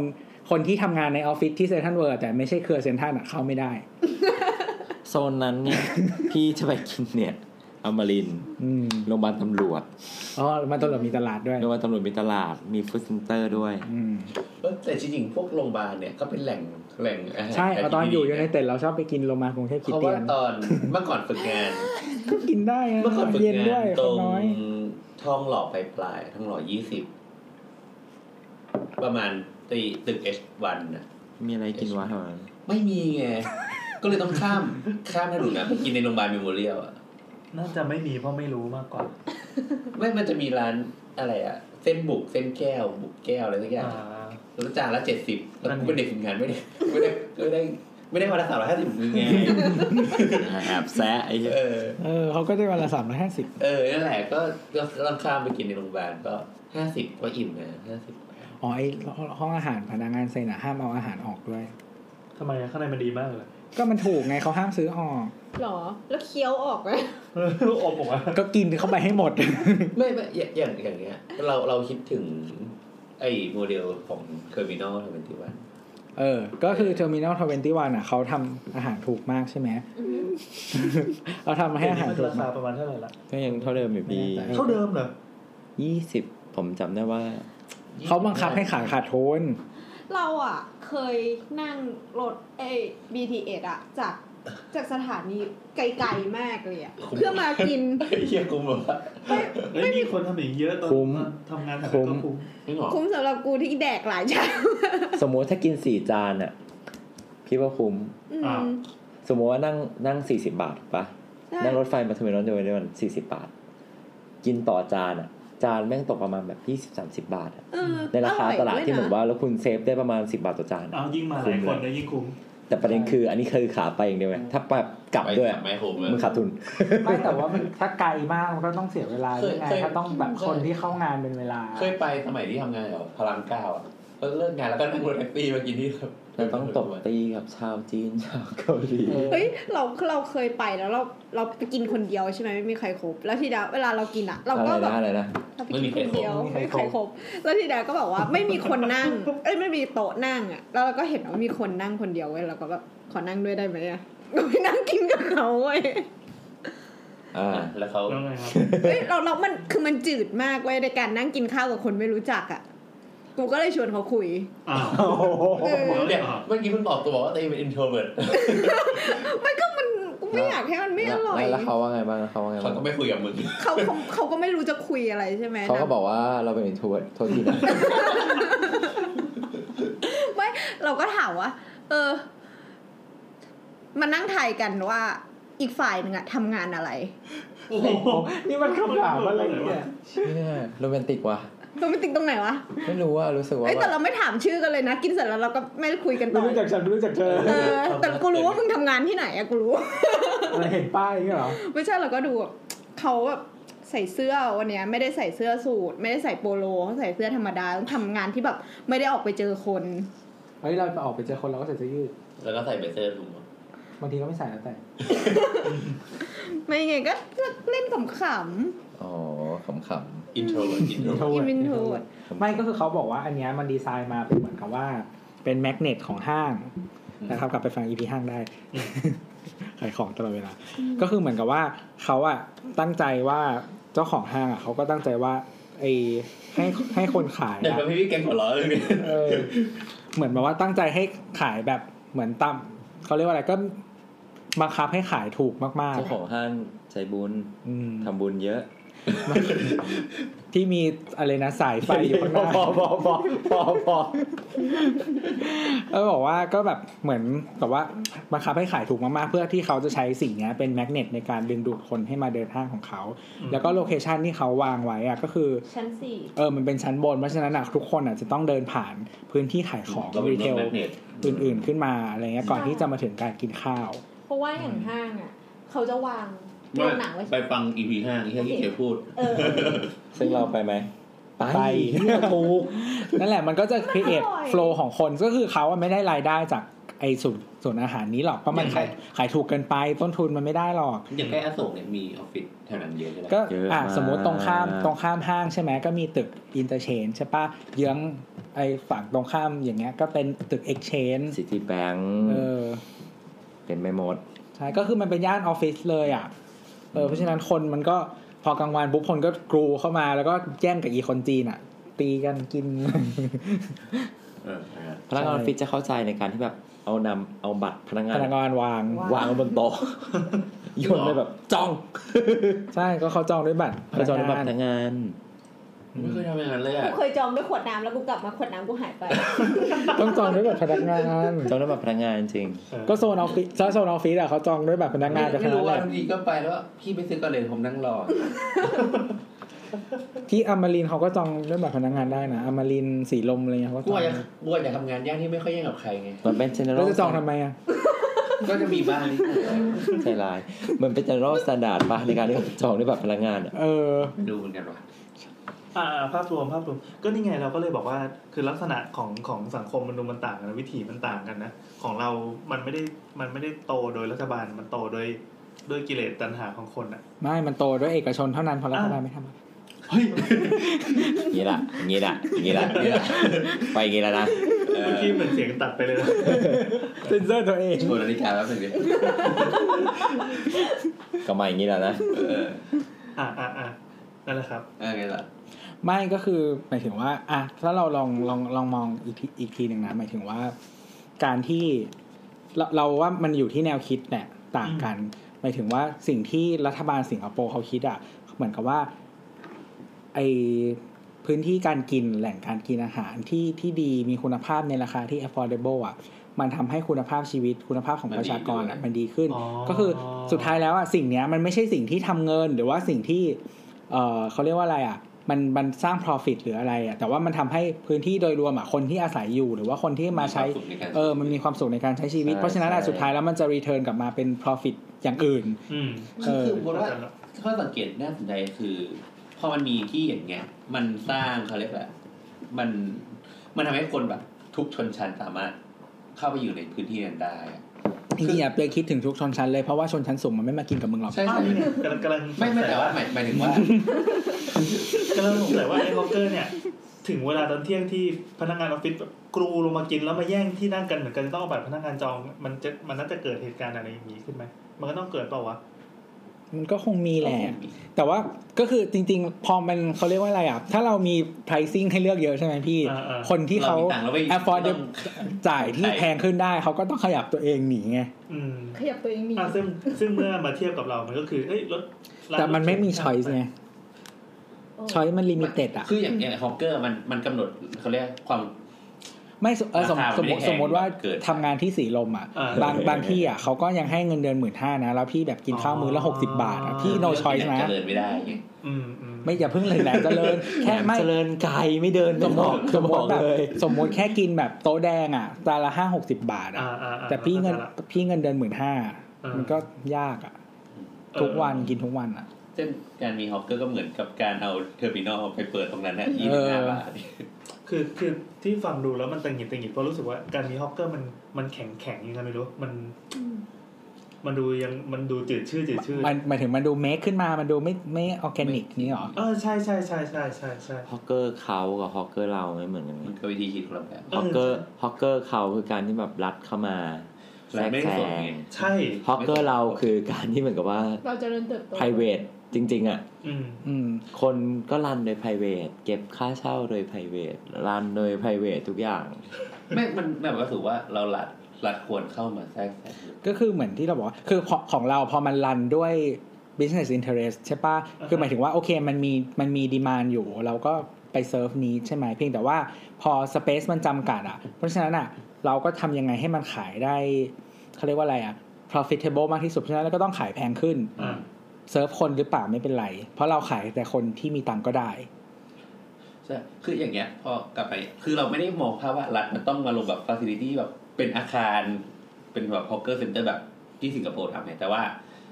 มันเหมือนคล้าย ๆ ว่าอาจจะออกมาในเชิงของแบบ ข้อกำหนดอาคารถ้าเป็นเหมือนถ้าตอนเนี้ยอาคารก็แบบ ต้องมี Open Space Ratio มี มีพื้นที่สีเขียวมีอะไรถูกป่ะ อ่า อ่ะถ้ถ้ อย่างเงี้ยอาจจะกำหนดว่า ถ้าเราสร้าง ถ้ามีคนแบบ พื้นที่สำนักงานหรือพื้นที่ที่มีคนเยอะ ๆงานสักสองร้อยสี่สิบตารางเมตรอาจจะต้องมีหนึ่งล้านหรือเปล่าอะไรเงี้ย คือสไตล์สไตล์อย่างไทยๆแล้วกัน เราจะให้รัฐบาลมาจัดสรรพื้นที่อะไร มันไม่ ให้ ได้ มันมันก็จะ แต่คือเราสา แต่ มารถ ถ้าเกิดว่า ออกเอง ใช่ใช่สามารถออกกฎหมายบอกว่า ได้ เหมือนที่บอกว่าอาคารสำนักงานจะต้องมีที่จอดรถเท่าไหร่จะต้องมีห้องน้ำเท่าไหร่ มีระบบการหนีไฟเท่าไหร่ ใช่ คราวเนี้ยขอให้เพิ่มฟังก์ชันเรื่องอาหารลงมาด้วย ใช่ อืม เพื่อเพื่อเพื่อเขาเรียกอะลดลดการ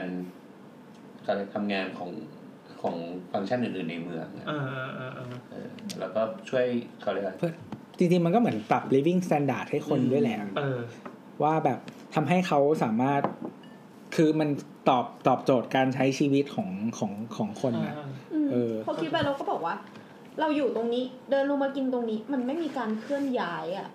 ก็ดีนะ มันไม่ต้องแบบ เราเราไม่ได้แบบเกี่ยวกับการซื้อย้ายสำหรับเราไม่เป็นประเด็นเว้ยแต่เรามองว่าไอการมีอย่างเงี้ยมันช่วยลดความเหลื่อมล้ำในเมืองเลย อืม เคลื่อนย้ายยังไงวะ เคลื่อนย้ายรถ คนขี้ ไป เกี กิ ยจ น ไง เนี่ย พี่เข้าใจคนที่เกียจอะแบบอยากแค่ลงมาเนี่ยหนึ่ง เออ ชั้นแล้วก็แดกข้าวแล้วก็ขึ้นไปนั่ง จริงๆเราก็อยากไปสัมภาษณ์เหมือนกันนะว่าว่าปกติพนักงานห้างร้านเนี่ยเขากินอะไรกัน แต่เราเราเชื่อเชื่อว่ามันจะต้องมีที่กิน อย่างตอนอย่างตอนที่ไปเซ็นทรัลลาดพร้าวอ่ะ อืม เซ็นทรัลลาดพร้าวเอ่ยชื่อห้างเลย เขามีโรงอาหารพนักงานนี่ เอาไม่ต้องลงอาหารเลย ไอ้ตอนกลางๆแล้ว ตอนเช้าก่อนที่ตอนที่ห้างจะเปิดห้างจะเปิดกี่โมงสิบหรือสิบเอ็ด สิบโมง สิบโมง สิบโมงใช่ป่ะ ทางยอดขายดีเข้าไปสิบโมงอ่ะ ตรงชั้นใต้ดินของที่จอดรถทั้งหมดอ่ะมันจะเป็นฮอกเกอร์ อืม เจ๋ง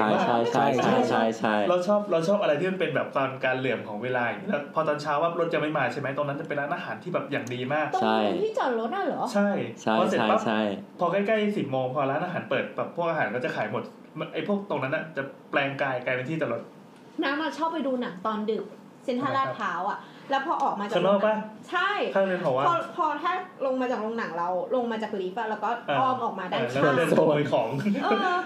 คนก็แบบคนพนักงานห้างนั่นแหละ เออ เพราะว่ามันกินแล้วก็มันจะเหมือนแบบเหมือนร้านขายต๊อกที่เกาหลีอะ ซอยซอยหอว่างอะมันชอบมีอะไรนะ รถกระบะมาจอดแล้วก็แบบว่า อ่า มาแบบผัดอยู่ตรงนั้น เออ ขายของ ผัดอะไร ไปเลย อย่างนี้ เออ แต่ว่าที่อยากด่าคือหน้าห้าง ไอ้ที่นั่นแน่นปะ ใช่คือ แน่นบนบนแบบทางเท้ายังไม่พอลงไปที่ถนน เออเออเออ เออแล้วเหมือนแบบเขาก็มีคนบอกว่าเออทำแบบกทมก็บอก ร ว่า ถตู้ก็ไปอยู่ ตรง ด้ว ต ย รงที่มันเชื่อมกับถ้าขึ้นนั้นหรอ เออถ้าจะ ตรง รถ แม็ก ใต้ดิน ป่ะ อ่ะ ใช่ เขาบอกทำอะไรไม่ได้เป็นที่การรถไฟอะไรอย่างเงี้ย แต่ว่าแบบอ่ะสมสมมติสมมติที่ฟุตปาทที่การรถไฟใช่ไหมแล้วบนถนนของใคร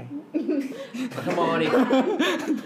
นี่ กทม ไม่คือมันร้านอ่ะ มันแบบเอาเขาเรียกว่าอะไรอ่ะ เหมือนเหมือนอะไรสักอย่างที่ทำให้พื้นเลเวลมันเท่ากันอ่ะ เพื่อให้คนเพื่อให้เลเวลของ ต่อฟุ ฟุต ตบาทปาทอ่ะ กับกับถนนนะเท่ากัน แล้วก็ตั้งที่กิน อ๋อเหมือน อะไร เา อยู่บนนั้น สแต็กมาแหละ ตั้งให้มันสูง ใช่ อย่างเงี้ยเหรอ คือเรียงเป็นตับเลยนั่น เจ๋งว่า หน้าเซ็นทรัลลาดพร้าวอะคือแบบ เราวันศุกร์ คืออะไร เขาต่อแถวต่อแถวขึ้นรถตู้ เออ แถวว่าอยู่ข้างนอกเอียนนั้นอีก แล้วคือถนนอ่ะ จริง ๆ มันต้องเปิดได้สามเลนนะมันวิ่งได้สองเลน ใช่แล้วตอนนี้สร้างรถไฟฟ้าอยู่นี่คือแบบ เดี๋ยวเลนเดียวเนี่ย เออแล้วคือแยกนี้มันต่อกับถนนที่รถติดที่สุดในกรุงเทพไงคืออะไรมึงทำอย่างนี้ ดีนะบ้านไม่ได้อยู่แถวนั้น บ้านอยู่แถวนั้นไง ที่พูดถึงความคับแค้น เออ นั่งมอเตอร์ไซค์ด้วยเลย นั่นแหละ ก็ก็ก็คือกลับมาอย่างที่บอกว่า กลับมาครับ ก็ภาพรวมก็อย่างที่บอกไปแหละ อย่างที่บอกอะ ก็ บอกใครวะ เราเราเราเรา บอกนี่คือใครบอก บอกว่าแบบเนี่ยรัฐบาลทำอะไรหรือเปล่า เอาเหรอมีใครบอกว่า ไม่ก็คือภาพรวมก็คือเหมือนว่าอาหารกับชีวิตเนี่ย ก็ทำแล้วไง เออเออครับครับขอโทษครับอ่ะเอานาฬิกาไป โดนด้วยไม่ใช่ เมื่อกี้ยังไม่โดน เออเหรอ เออ เออคือนั่นแหละก็เราก็มองว่าจริง ๆ แล้วอาหารกับชีวิตคนในเมืองอ่ะคือมันไม่ได้แค่ว่า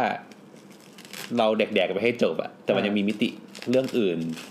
ที่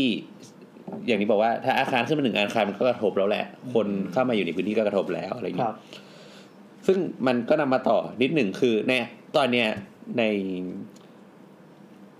มันจะมีเทรนไม่ใช่เทรน ไม่ได้ขอขอแทรกอาคารนิดนึงมันมีอาคารอันหนึ่งไว้ที่แบบทำให้มีปัญหาไว้แล้วมันแบบเรารู้สึกว่าตลกมาก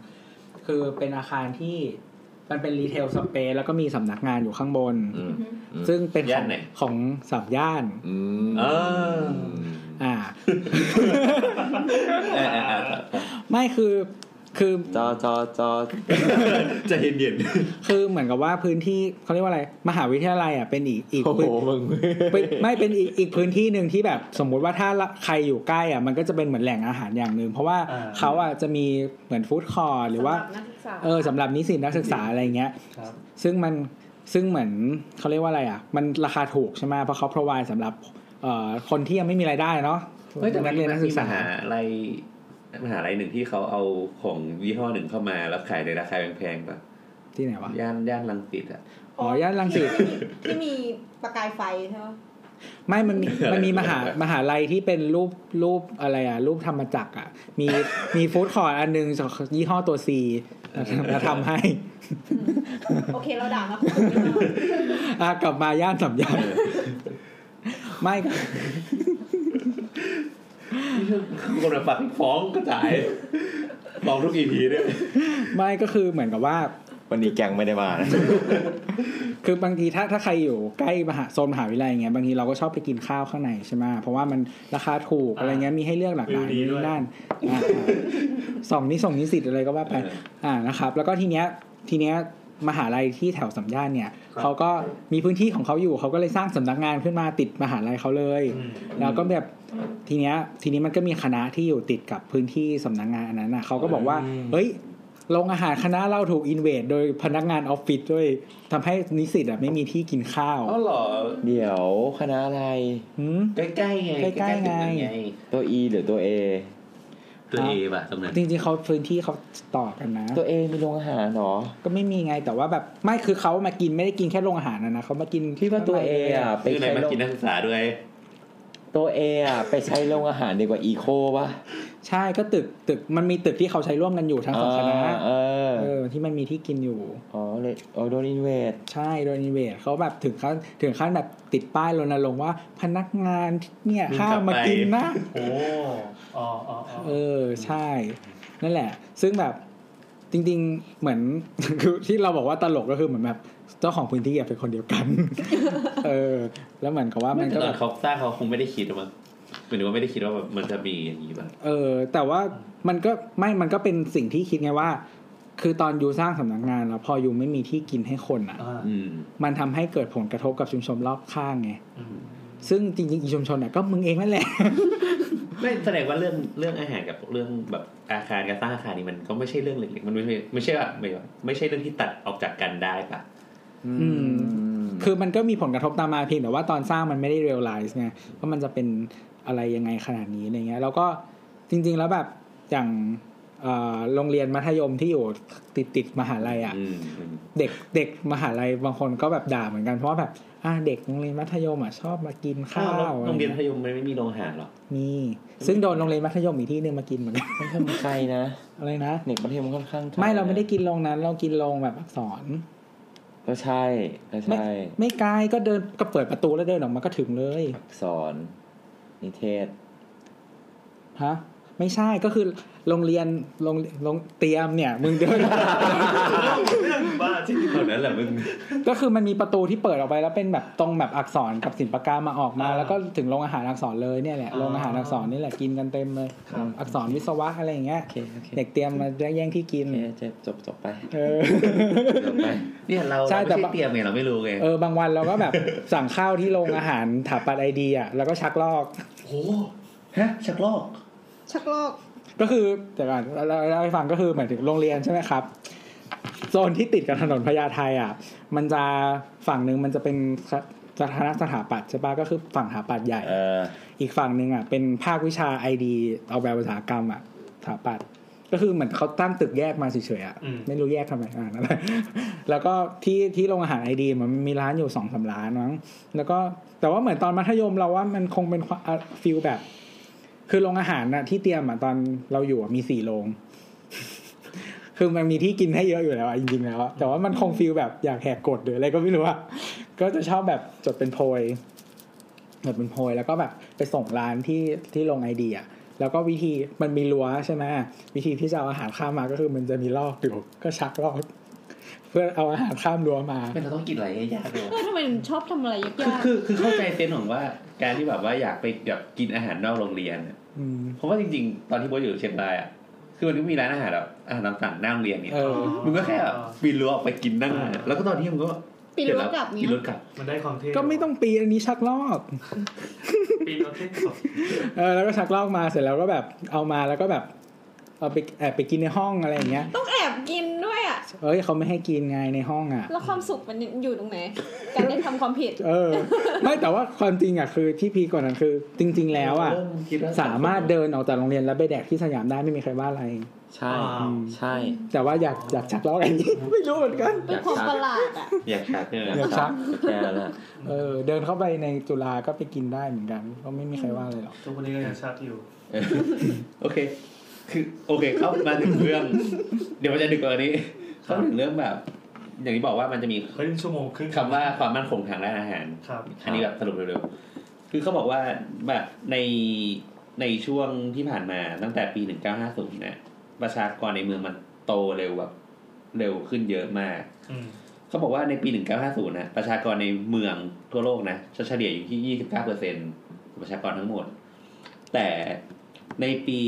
2000 เนี่ย เป็นต้นไปอะประชากรในเมืองอะขึ้นมาเป็น 45เปอร์เซ็นของทั้งหมด แล้วปี 2003 เป็น 49 2012 เป็น 53 และในปี 2025 ประชากรโดยทั่วไปอะจะเข้ามาอยู่ในเมืองประมาณ 70เปอร์เซ็น อืม เออเท่ากับว่าความหนา เข้ามา แน่น อยู่ในเมืองแล้วว่ามันแต่เดิมมันถูกเปลี่ยนเป็นเมือง เขาบอกว่ามัน เข้ามาอยู่ เข้ามาอยู่ในเมือง คือต่อให้มันเปลี่ยนเป็นเมืองอะแต่เมืองมันก็ไม่ได้ขยายเร็วขนาดนั้นนะเข้าปะหมายถึงว่าเขาก็เข้ามาเพื่อหา เออเออ หลายดงหลายแบบ เราเคยฟังแนวคิดอันหนึ่งเขาบอกว่า การที่มีเมืองอ่ะ ยิ่งเมืองใหญ่เท่าไหร่อ่ะมันจะทำตัวเป็นแบล็คโฮล อืม ดูดข้างๆอะ คือมันจะดูดทั้งคนรีซอสอะไรทุกอย่างเข้ามาทำให้มันแบบใหญ่ขึ้นเรื่อย อ๋อ ๆเออ เออ ซึ่งเหมือนกับว่า อันเนี้ยมันก็แน่นอนมันก็จะดูดไอคนอะไรต่างๆ เข้ามาแล้วมันก็จะต้องเหมือนแบบอัดคนเข้ามาให้แน่นขึ้นเรื่อยๆ เพื่ออยู่ในสเปซอันเนี้ยได้ แต่แต่ว่าคราวเนี้ยมันไม่ใช่ว่าคนมันเข้ามาอย่างเดียวไงคนมันก็จะถูกถีบออกไปด้วย อย่างที่บอกว่า ถ้าเราไปอยู่ในพื้นที่ที่มันมีแต่สำนักงานต่างๆ หรือที่พักอาศัยอะแล้วมันไม่มีแหล่งอาหารการกินที่ถูกอะ คนที่ไม่มีเงินน่ะก็จะถูกผลักออกไป มึงก็ไปอยู่ข้างนอก เดินทางไกล อืม ๆอะไรเงี้ยไป มันเขาอย่างกรณีเนี้ยเขาแบ่งเมืองออกเป็นสองประเภทก็คือ ไม่ใช่เมืองแบ่งแบ่งประเทศออกเป็นสองประเทศประประเทศก็คือประเทศที่พัฒนาแล้วกับยังไม่ได้พัฒนา อืม คราวเนี้ยประเทศที่พัฒนาแล้วเนี่ย ตอนเนี้ยมันมันยังมีข้อจำกัดบางอย่าง ข้อจำกัดหลายๆอย่างคือ มันไม่สามารถหาพื้นที่ในการสร้างแหล่งอาหารใหม่ได้ละคือคือเหมือนว่าที่มันถูกเปลี่ยนเป็นแบบ เป็นอาคาร เป็น ใหญ่ เออ เป็นอาคารเป็นอะไรที่แบบสร้างมูลค่าสร้าง อ่า แทนแล้วอะมันไม่มีพื้นที่ในการสร้างอาหารแล้ว ดังนั้นอาหารที่เข้ามาก็คือ ต้องนำเข้าจากรอบรอบๆนอก เออซึ่งเขายกกรณีตัวอย่างที่นิวยอร์กเนี่ย นิวยอร์กเนี่ย มีพื้นที่ประมาณหนึ่งแสนหกหมื่นถึงสองแสนสามหมื่นเอเคอร์ แต่ว่ามีพื้นที่ที่ผลิตอาหารได้แค่หกพันเอเคอร์ อืม เออ แสนหกพัน ใช่ ดังนั้นเท่ากับว่าอาหารทั้งหมดอะมันต้องถูกนำเข้ามาทั้งหมด เออ แต่ในประเทศที่เป็นประเทศพัฒนาอย่างเขายกตัวอย่างเช่น เวียดนาม กาหน้า หรือว่าจีนอย่างเงี้ย อืม มันยังมีพื้นที่พื้นที่ที่เรียกว่าเป็นพื้นที่เมืองอะที่ยังสามารถ ผลิตอาหาร ผลิตอาหารได้ เขายกตัวอย่างว่า อย่างในกรณีของประเทศเวียดนามเนี่ย อืม สามารถผลิตผักเนี่ยในชุมในเขตเมืองอะ่ะ อืม ได้ถึงแปดสิบถึงเก้าสิบเปอร์เซ็น อืม หมายถึงว่าเลี้ยงคนในเมืองได้แปดสิบถึงเก้าสิบเปอร์เซ็น อืมเยอะมาก เออ เอ้ยแต่เรา รวมถึงว่าผลิตไข่อะ่ะ ไข่ป้อนคนในเมืองได้ถึงสี่สิบเปอร์เซ็น เยอะ เออดงดังนั้นประเทศที่ยังพัฒไม่พัฒนาเนี่ย จึงกลายเป็นเขาเรียกอะไรอะ่ะ เป็นความหวังใหม่ของการพัฒนาเมืองรูปแบบใหม่ที่สามารถรองรับการเปลี่ยนแปลง อืม ของเมืองอย่างนี้ได้อะไรเงี้ย เป็นเลทคัมเมอร์สแวนเทจ เออ แต่แต่ว่ามันก็ยังมีเขาเรียกแหละไรมีอุปสรรคบางอย่างที่เกิดขึ้นกับประเทศที่ยังไม่พัฒนาพวกเนี้ย เช่น เอ่อ บางประเทศเขายกตัวอย่าง เช่นประเทศกาหน้าเนี่ย การปลูกผักในพื้นที่เมืองอะมันไม่ได้ถูก มันไม่เชิงไม่ถูกกฎหมายอะแต่ว่ามันไม่ได้รับได้รับการสนับสนุนจากรัฐ รวมถึงสมมติว่าถ้ามึงปลูกผักสวนครัวที่บ้านแล้วมึงโดนขโมยเงี้ยโดนคนมาเอาผักออกไปเงี้ยรัฐก็ไม่ทำอะไรเงี้ย อืม ก็ไม่ได้รับการปกป้องอะไรเงี้ยเออ มันก็ไม่ทำให้มันหีดอะ อืม เออรวมรวมถึง เอ่อรวมถึงพวกแบบมลภาวะต่าง ๆ เนี่ยที่ส่งผล กับการ กับการ เพาะปลูก เพาะปลูก เช่นในเมืองหรือย่านอะไรเงี้ยที่ว่าพวกน้ำเสียอะไรเงี้ยก็ยังส่งผลกับอาหาร อืม มันก็มันก็ทำให้แบบอาหารนะมันถูกแยกออกเป็นสองส่วน ก็คือส่วนอาหารที่มันคลีนแบบถูกปลูกมาด้วยน้ำสะอาดไม่ปลอดสารอะไรเงี้ย อืม กับแหล่งอาหารอีกแบบหนึ่งอะไรเงี้ย มันก็ยังต่างกัน ซึ่งก็อย่างที่รู้ว่าถ้าอาหารมันแบบสะอาดมากๆอะไรเงี้ย มันก็จะแพงใช่ป่ะ คนอีกประเภทก็กิน อืม เออ ส่วนอาหารที่แบบอาจจะมีการปนเปื้อนอะไรเงี้ย ก็คนอีกประเภทก็กิน ซึ่งมันก็กลับมาสู่เรื่องเดิมคือ ตอกย้ำความจนไปเรื่อย ตอกย้ำความจนไปเรื่อยๆ อืม ไม่แต่ว่ามองอีกมุมหนึ่งอะหมายถึงว่าการที่เอาพื้นที่เมืองมาสร้างอาหารอะมันก็ไม่เอฟฟิเชนต์ป่ะ ใช่ แต่ว่าก็อย่างที่บอกว่ามัน มันถ้ามันมันมองแค่อย่างนั้นมันก็ไม่ได้ป่ะ คือหมายถึงว่าถ้าเรามองในแง่ของเขาเรียกว่าอะไรอะการถ้าอีโคโนมิกส์มันรันแบบเพอร์เฟกอะพื้นที่ที่เหมาะมีต้นทุนในการผลิตต่ำที่สุดอะก็ควรจะเป็นพื้นที่ที่ผลิต พอทิศพวก เออ เพาะปลูก ใช่ ส่วนพื้นที่ที่เมืองอ่ะ มันต้นทุนการผลิตไม่มีทางต่ำอยู่แล้ว อืม มัน เพราะ ก็ ไพรไอเนี่ยเขามันสูง ใช่ แล้ว เพราะมันเพราะฉะนั้นมันก็เหมาะที่จะผลิตกู๊ดอย่างอื่นที่ไม่ใช่อาหาร อืมอ่าก็เข้าใจได้ แต่ว่าอย่างที่บอกว่าไม่ไงนแต่ว่าถ้ามองอีกแง่คือมึงก็ต้องขนของมาจากนอกเมืองไป แต่ว่าถ้ามันถูกกว่าก็แสดงว่า ก็ โอเค ก็สมมติถ้ามันสุดท้ายมันถูกกว่าไง แต่ว่ามันก็ไม่ได้ถูกสำหรับทุกคน อืม หรือเปล่าอะไรเงี้ยเออก็แล้วแล้วแต่มุมมอง ครับ เอ เออ เป็นพวกเห็นหน้าหน้าเงินเงี้ย จะต้องคิดอย่างที่ตัวคิดนั่นแหละ แต่ ไม่ได้ว่าตัวเลยนะ มอง เว้ย ว่าเป็นสำคัญที่สุดไง แต่แต่ว่าแต่ว่าอย่างเงี้ย แต่ว่าอุปสรรคของประเทศอย่างที่บอกว่าประเทศที่ก็พัฒนาก็อย่างเรื่องพวกเนี้ยแหละ เอกชนมันก็พัฒนาไปอ่ะมันก็ไล่ดีดคนจนๆออกไป คือไม่ ธรรม ไม่ส ดาม มติว่าถ้าเราไป ทั่ว ปลู ไป กที่แบบอยู่ที่ไกลๆใช่ป่ะแต่ว่าสเปซแบบเราสามารถทำให้แบบ production มันเยอะมากได้ เพราะเราควบคุมปัจจัยต่างๆนู่นนี่นั่นได้ ต้นทุนการผลิตต่อต่ออะไรอะต่อ ต่อหัวมันก็น้อยลง มันก็น้อยลงมากอะไรเงี้ยมันมันก็ต้อง efficient กว่าอยู่แล้ว อื เออ ม อะไรเงี้ยเพียงแต่ว่าเรามองว่าจริงๆอ่ะมันก็มีสิทธิ์มันก็มี opportunity แหละ อย่างเช่นในเมืองอ่ะไอการที่ new methodology ในการทำผักอะไรเงี้ย อือหือ ในการปลูกผักอะไรเงี้ยซึ่งคอสมันลดลง เราว่าคอสหลักๆก็คือ hu- human cost มันลดลง แล้วก็พื้นที่พื้นที่ที่ใช้ในการปลูกลดลง อย่างเช่นการทำ เป็น รียกว่าอะไร ชั้นๆอย่าง เออ เงี้ย การทำชั้นๆ แล้วก็เอาไฟมาใช้แทนแสงอาทิ ตย์นู่นนี่นั่น ตัวนี้นำเข้าถูกเรื่องเลยเราจะพูดต่อ เออ มึงนี่มันไม่ได้เรื่องเลยจริง นี่กำลังก็ต่อไงเนี่ย ๆ มึงมาแอบอ้างความดีของ โป เขา ร อยู่ โป นะ ร เนี่ย โปร อ๋ออ๋อขอขอเมื่อกี้เสียบอีกนิดหนึ่งก็คือเหมือนว่า ขโมยผลงานคนอื่น ใช่เออแต่อีกนิดหนึ่งก็คือนอกนอกจากเรื่องเรื่องที่บอกว่าพื้นที่เพาะปลูกอะไรเงี้ย อืม ที่มันมีมีปัญหาก็อีกเรื่องก็คือเรื่องรายได้ อืม อืม รายได้ของของคนที่แบบปลูกผักอะไรเงี้ยมันก็ไม่เท่ากับรายได้ของคนที่ทำงานในภาคภาคอื่น อืม ๆ ดังนั้นคนก็เลยทำเกษตรน้อยลงอะไรเงี้ย อืม มันก็กลับไปอยู่กับบริษัทที่ผูกขาดไปเลยอะไรเงี้ย แต่คนไทยปลูกข้าวไม่เป็นคนเลิกปลูก ทำไมต้องดุอ่ะ ไม่ไปดูครอปยิวได้เมืองไทยกับเขมรเทียบกันได้เลย ใช่ร้าย ว่าเออไปดูนะ ก็ใช่ คือ ไม่คือถ้าคิดว่าแบบพราวว่าโอ้โหกูเป็นประเทศผลิตข้าวมึงไปดูครอปยิวเลย ถ้ามึงแบบว่าปลูกข้าวได้แย่กว่าเขมรเลิกปลูกไหม พับยูนี่คือยังไงโปรดักโปรดักขายในจำนวนไร่ เออ อ๋อเหร โอ อ เค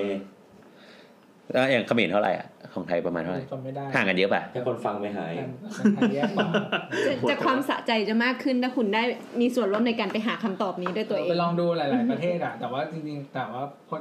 ประเทศไทยอะเป็นประเทศที่อืมดูรู้สึกดูดูเลขแล้วรู้สึกว่ามึงปลูกข้าวไม่เป็น เออ ซึ่งซึ่งเมื่อกี้เราบอกว่าประเทศกำลังพัฒนาคือความหวังใช่ป่ะ แต่ว่าอ่ะแล้วถ้าประเทศที่แบบพัฒนาแล้วเนี่ย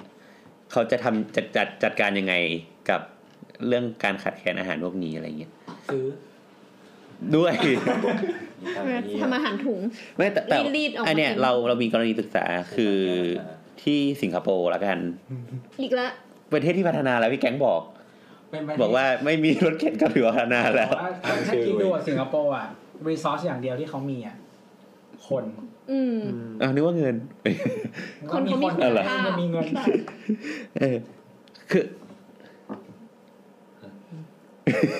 คือกรณีศึกษาที่สิงคโปร์อ่ะมี มีบริษัทมีสองมีสองอันเอาเร็วๆก็คือชื่อว่า คอมครอปคอมครอปเนี่ยเป็นโซเชียล n อ e r p r i s รคือตอนเนี้ยเขาพัฒนา คือเป็นทดลองแล้วแหละ ปลูกผักบนอาคารที่ออชาร์ดอ่ะ อืม ประมาณห้าร้อยตารางเมตร โดยโดยที่อาคารเนี่ยก็คือจะเลี้ยงผักกับปลูกผักกับเลี้ยงปลา ผัก คุณอาคารเนี่ยนะ กว่า เออ ใช่ปลูกผักเลี้ยงปลาเออปลูกผักกับเลี้ยงปลา คุ ก็ ณอาคารเนี่ยนะ ใช่ก็ไม่แต่บ่อเลี้ยงปลานินมันนิดเดียวเอง หรอ มันไม่ต้องลึกมาก เราไม่เคยเลี้ยงปลานินอะแต่เรารู้สึกว่า อย่างเงี้ยมันทำให้แบบอาคารต้องเพิ่มฟังก์ชันอะ ไม่มันก็ดัดปลาไง ก็ไอ้กระดาษฟ้ามันคุณก็ต้องทำโครงสร้างสำหรับการรองรับน้ำหนักพวกนี้ด้วย ก็ไม่รู้อะก็มันเขียนมาแล้วกัน เออเอาเถอะ เออเอาเถอะไอ้เหี้ยดึกแล้วอย่าเครียดมาก อยากดูก็ไปดูเอาเองแล้วกัน เออ ก็โดยที่เขาเขาก็หมุนเวียนเนี่ย น้ำจากแข็งเลี้ยงปลามาปลูกผักอะไรเงี้ย อืม ปลาปลูกผักแล้วก็ไปกองแล้วก็ลงไปเลี้ยงปลาอะไรเงี้ย ครับครับครับ เออครับ โดยโดยอาหารพวกเนี้ยตอนเนี้ยก็คือจะส่งไปที่แบบพวกร้านอาหารท้องถิ่น อืม อืม เพื่อแบบนั่นแหละ เพื่อขาย เพราะว่าเขาบอกว่าคนที่สิงคโปร์ก็นำเข้าผักเยอะเหมือนกันอะไรอย่างเงี้ยอืมแล้วก็มีอีกอีกอันอีกอันเป็นเขาเรียกอะไรอะเป็นฟาร์มเลี้ยงปลาแนวตั้งอะที่สิงคโปร์ จากเสาอย่างเงี้ยมะ จักเสานี่คืออะไรวะ ก็เคยเห็นบ้านคนรวยที่เขาทำเสา เลี้ยงปลาอยู่ใน บ้าน ยังไงวะ เสาเลี้ยงปลาน้ำทะเลอะไรทั้งอย่าง อ๋อที่มันเป็นเป็นท่อเป็น ตู้ ปล่อง ปลา ขึ้นมา ใช่ อ๋อ ไม่แต่ว่าเวลาคนรวยเลี้ยงปลาทะเลอ่ะเขาไม่ได้เลี้ยงนะเขาเช่า เช่าใช่ เพราะว่าปลาทะเลอ่ะน้ำมันต้องเปลี่ยนเสมอใช่ปะหมายถึงว่าน้ำทะเลอ่ะคือน้ำอะไรก็ตามเวลาเราเลี้ยงปลามันต้องเปลี่ยนน้ำถูกไหม อือหือ แต่ว่าน้ำทะเลอ่ะเราสมมุติขึ้นมาเองไม่ได้หมายถึงว่ามันไม่ใช่แค่แบบน้ำเปล่าผสมเกลื เกลืออเข้าไปแล้ว อ่า เป็นอัตราส่วนนี้แล้วบูมออกมาเป็นน้ำทะเลอ่ะ เออ เออแล้วแล้วคือปลาทะเลมันก็ไม่ได้ถูกถูกไหม อือหือ รวมถึงต้นไม้ในตู้อะก็ไม่ได้ถูก อืม ทั้งหมดอะไรเป็นการเช่า เพราะว่ายังไงก็ตามอะต่อให้คุณซื้อขาดอะคนที่ต้องมาคอยเปลี่ยนน้ำล้างตู้อะก็ต้องเป็นคนอื่นนึกออกปะ อืม อ่ เพราะมันทำเองไม่ได้ไง ก็ก็เหมือนเรา สุดท้ายแล้วเพื่อความครบวงจรก็คืออ่ะ จ้างอะไรเงี้ยเหรอ ต่อเดือนแล้วเอามาตั้งในบ้าน พอถึง อืม เวลาเขาก็มาทำความสะอาดเขาก็มาเปลี่ยนน้ำเขาก็มาดูแลปลาตัวไหนป่วยตัวไหนตายเขาก็รักษาอะไรเงี้ย คือแค่จ่ายเงินเพื่อให้มันอะมาอยู่ในบ้านแค่นั้นเอง โอ้โห แล้วเราตั้งชื่อมันได้ไหม ก็เหมือน เราเราไม่รู้ด้วยซ้ำว่าเวลาที่เขาอะมาล้างถ้าเราไม่เฝ้าอะ เขาเปลี่ยนปลาแล้ว ตัวปะวะ คือคือสิ่งที่นัดพูดก็คือเหมือนกับซื้อทุกเดือน อ๋อ มันคือการซื้อทุกเดือน สับมัน มันก็ สั เลยบส ลัก ไค ษ ร ณะ ป์ เหมือนปลา เช่า เออสับสไครป์ปลา โดที่ ก็ได้วะ ไม่ได้สิ ไม่ได้ ก็ไม่ไม่ได้พูดถึงเรื่องความผูกพันแล้วไงเป็นเด็กเลด อ่าอ่าอ่า เออนั่นแหละแล้วคืออาคารแนวตั้งเนี่ย คือเขาบอกว่าที่สิงคโปร์อ่ะคนเมื่อปีปีที่แล้วอ่ะคนกินปลาประมาณแปดหมื่นกว่าตันทั้งประเทศอะนะ อืม เออแล้วแต่แต่ว่าที่สิงคโปร์อ่ะ สามารถผลิตอีปลาเนี่ย ได้แค่เจ็ดประมาณหกพันห้าร้อยตัน คิดเป็นแค่เจ็ดจุดหกเปอร์เซ็นของทั้งประเทศ อื อ่าม อ่า ดังนั้นน่ะมันมันเลยมีคนเสนอโมโมเดล โดยการที่บริษัทชื่อว่า Apollo กับเอ่อเซอร์บาน่าจูลงเนี่ย จับมือกันแล้วก็วิจัย เราชอบชื่อจูโล่งมากเราสารภาพเลย เป็ มึ น ง ตัว คิด ละครที่ ใน ชอบ สามก๊ก ใช่ไหมเออนั่นแหละก็คือก็รีเสิร์ชกันสี่ปี งบการรีเสิร์ชสองล้านเหรียญสิงคโปร์ อืม เออเพื่อเพื่อทำโครงการเนี้ยก็คือเป็นอาคาร เออบทส่งให้พี่แอนดูมันเป็นอาคารสูงประมาณหนึ่งแหละ แต่ว่า ชอบโยนมาอย่างเงี้ย ก็รูปที่ส่งเข้าไลน์ไง อ๋อในไลน์อ่ะ เออ ก็ก็คือในภาพง่ายๆก็คือเป็นอาคารแนวตั้ง อือฮึ มีด้านหนึ่งคือเลี้ยงปลา อีกด้านหนึ่งก็ปลูกผัก อืม แล้วก็มีทางเดินให้คนเข้ามาเดินได้ อืม ข้างบนก็เป็นหลังคาใช้เป็นโซลาร์พีวีอ่ะ อืม อันเนี้ยเหรอ ใช่ มันเหมือนหอคอย อันนี้คือสูงมากเลยใช่ไหม ใช่ อันนี้เป็นแบบเป็นแค่ conceptual model อ๋อ เฉย อ๋อเอาเป็นว่ามันเป็นคนในตัวแค่ไหนวะเนี่ย ๆนี่ก็ต่อชั้นไงแล้วนี่ก็ แสดงว่ามันเป็นอาคารสูงเลยนี่หว่า ใช่ มัเหมือนเหมือนหอคอยคู่พิฆาตอะไรอย่างเงี้ย แต่ว่าในแต่ละชั้นอ่ะ จะมีทั้งตู้ปลา ไม่ได้ดูกันละสิ ขนหอติดคอย เออเออนั่นแหละ มันคิดเรื่องอะไรวะ เอออธิบายอธิบายต่ออธิบายต่อ ค่าสีเยอะไปหน่อย อ่ะคือมันเป็นหอคอยแล้วข้างในก็มีมีมีผักผักผักผักจำนวนมาก เอาเป็นว่า ไอคอนโดที่เราอยู่เนี่ยคอนโดที่เราอยู่เนี่ย มันไม่ได้ไม่ได้เป็นคนเข้าไปอยู่ แต่เป็นผักเข้าไปอยู่เลย ใช่เป็นผักแล้วก็เลี้ยงปลา อันนี้เป็นส่วนแนวตั้งที่แท้จริง ข้าง แล้ว บน แล้วแล้วน้ำมันซัพพลายยังไงวะจากข้าง น้ำก็ บน คื เนี่ อย จาก จะมี ยอด แทงน้ำมีแทงน้ำ อ๋อ อ ใช่ ยู่ ใช่ แล้วก็รับน้ำฝน อืมในแต่ละชั้นมันก็จะมีแทงเป็นจุดพัก เสร็จปั๊บด้านบนสุดของอาคารเหมือนที่เป็นรูปตัววีไม่ได้ไม่ ก็ แน่ใจ คือ ว่า เป็นดูดเป็นคล้ายๆ ดูดน้ำลงมา เฮ้ยมันเหมือน รับ อ่างเก็บ น้ำไง น้ำ ใช่ อ่างเก็บน้ำที่ปล่อยน้ำลงมาจากยอดอาคารลงมาเลยนะ เดี๋ยวรูปเนี่ยเดี๋ยวทวีตแล้วกันเดี๋ยวทวีต เออ ให้ เออ แปะไว้ใน โอ้คอนเซ็ปชวลมาก นั่นแหละครับ จริง ๆอะปกติอะเรื่องที่โบทพูดมาคือผักที่ปลูกในน้ำถูกปะ ผักที่มันปลูกที่ท่ออ่ะ มันจะมีท่อ เออนั่นแหละ แต่ว่าที่โบทพูดอะมันคือผักที่ปลูกในน้ำแบบที่น้ำอะมีปลาเข้าไปอยู่ได้ ก็คือน้ำมันสะอาดถูกไหม อ่า แต่ว่าโดยธรรมชาติแล้วอะคืออันเนี้ยของของโบทอะคือการสร้าง มัน อา มัน หารอะ มันแย เพิ่ ก ม กั เพื่อน ให้อาหาร เออ อะพอนึกออกปะแต่ว่าจริง ๆ แล้วอะมันมีวิจัยเรื่องผักไฮโดรโปนิกอะซึ่งมันไม่ใช่ผักออร์แกนิกเข้าใจ อืม ใช่ปะ อืมอืม เออคือผักออร์แกนิกคือผักที่ดีต่อเรา เพราะว่า อืม กินแล้วไม่มีสารตกค้าง ไม่มีสารฆ่าแมลงอะไรเงี้ย อืม แต่ผักไฮโดรโปนิกอ่ะมันไม่ได้ดีต่อสุขภาพเรา อือฮึ อ่า คือมันเป็นผักที่ปลูกในน้ำ อืม แล้วก็มันอาจจะอยู่ในอาคารที่ปิดด้วยซ้ำหมายถึงว่าสังเคราะห์แสงก็สังเคราะห์แสงจากหลอดไฟอะไรเงี้ยเออเป็นการให้ UV แล้วในในน้ำก็จะมีสารเคมีเยอะมากอะไรเงี้ยเออรวมถึงการใช้ ใช้นู่นนั่นนี่เพื่อให้มันโตเร็วหรืออะไรเงี้ย แต่มันทำให้มีฟู้ดเวสอะน้อยลง อ๋อ เพราะว่าพอมันปลูกในน้ำอะรากมันไม่เลอะดินใช่ไหมแทนที่ปกติอะต้นต้นถ้ามันยาวแบบเจ็ดเซนมันจะต้องตัดออกสามเซนอะถึงขายได้อะ อืม แต่อันนี้ก็คือตัดออกแค่เซนเดียวตรงส่วนที่เป็นรากจริง ๆอะเพราะมันไม่เลอะ อืม เราก็ไม่ต้องล้างรวมถึงว่าแบบประหยัดน้ำหรืออะไรเงี้ย อืม อืมแล้วเขาก็จะเคลมว่าแกะห่อมากินได้เลย แล้วจริงๆมันกินได้ไหม มันก็ได้แต่มันได้แบบ อืม ถ้าเป็นพวกที่เขาเคร่งจริง ๆ เขาก็จะมีคอนเซปต์เนี้ยว่าไฮโดรโปนิกอะไม่ใช่ออร์แกนิก อ๋ออ ม เออ แต่เหมือนแบบเวลาคนเคลมเขาจะชอบเคลมว่าแบบ เอ้ยไฮโดรโปนิก ออร์แกนิก จริง อะไร ๆคือ เงี้ ภาย พ มันดี ภาพ อะ ข ไร องมันมัน เงี้ย ดูสะอาดอะอย่างเวลาเราไปซื้อผักไฮโดรโปนิกอะจะเห็นเลยว่า เขาชักออกมาเสร็จปั๊บก็ห่อใส่ถุงได้เลย ชักออกมาแล้วถอดใส่ถุงไง ช่างมันฟาด ปกติชักออกมาต้องรูปๆก่อนถึงใส่ถุงได้ เอาแมลงเอาอะไรอย่างเงี้ยมันกินอะไรกัน เอาแรงออกเอาแรงออก อาจจะเปื้อนอะไรอะไรอย่างเงี้ย นั่นแหละแต่ว่า คือพอพอไอตัวไฮโดรโปนิกอะมันถูกโจมตีด้วยความที่ไม่เป็นออร์แกนิกอะเยอะๆอะมันก็ส่งผลต่อราคา ว่าเหมือนแบบ เอ้ย แกไม่ได้วิสดวิเศษวิโสต่อสุขภาพฉันนี่หว่าทำไมแกแพงวะ อืม อะไรเงี้ยเขาก็เลยไปเคลมเรื่อง CSR แทนว่าก็เขาดีต่อโลกไงเขาทำให้แบบฟู้ดเวสน้อยลงในขณะที่พื้นที่ปลูกอะมันอาจจะเท่าเดิมหรือน้อยลงเนี่ยแต่ว่ามันผลิตอาหารได้มากขึ้น เออ ก็ทำให้แบบมีเหลือไปบริจาคด้วยอะไรอย่างเงี้ย อ๋อ เอ ก็ อ ได้วะ เออ แล้วก็หมายถึงว่าเราก็รบกวนพื้นที่ในการกำจัดขยะน้อยลงด้วยอะไรเงี้ย ก็คืออืมอาจจะไม่ได้ดีต่อมึงอะแต่ดีต่อโลกไง อะไรอย่างเงี้ย อืม ดีต่อกูด้วยป่ะ ใช่ก็ชัวร์อยู่แล้วเหมือนที่แบบขวดน้ำลดขนาดฝาให้ ใช่เกลียดมัน เออ ให้แบนลง ก็ด่าดิ ไม่คือมันแบบ UX เนี่ยมากเว้ย คือยี่ห้อนั้น ด้วย ไม่สามารถเก็บใส่กระเป๋าได้อีกเลยอะ เคยโดนแตก เพราะว่าน้ำ ใน ไม่ กระเป๋า แตกออกมา คือแบบคือแค่แบบพยายามจะเปิด คือเปิดก็ยากเพราะว่า แบบพื้นที่ฝามันลดลง เออ ใช่ไหมเพราะ เออ มันต้องใช้ความพยายามในการเปิดมากขึ้น แล้วพอแบบเหมือนเวลาเราจะพยายามเปิดอ่ะเพราะฉะนั้นเราต้องกริปตัวขวดอ่ะให้มันดีขึ้นเพื่อที่เราจะเปิดได้ง่ายพอพอกริปมากพอเปิดได้ปุ๊บเอาน้ำพุ่ง น้ำพุ่งเลยทีเดียว น้ำพุ่งเลย ยิ่งเวลาพยายามปิดฝาแล้วปรื้มเป็นเลขแปดเลย ใช่ เคยแบบ ใส่ในกระเป๋าแล้วมันก็แตกในกระเป๋าอะ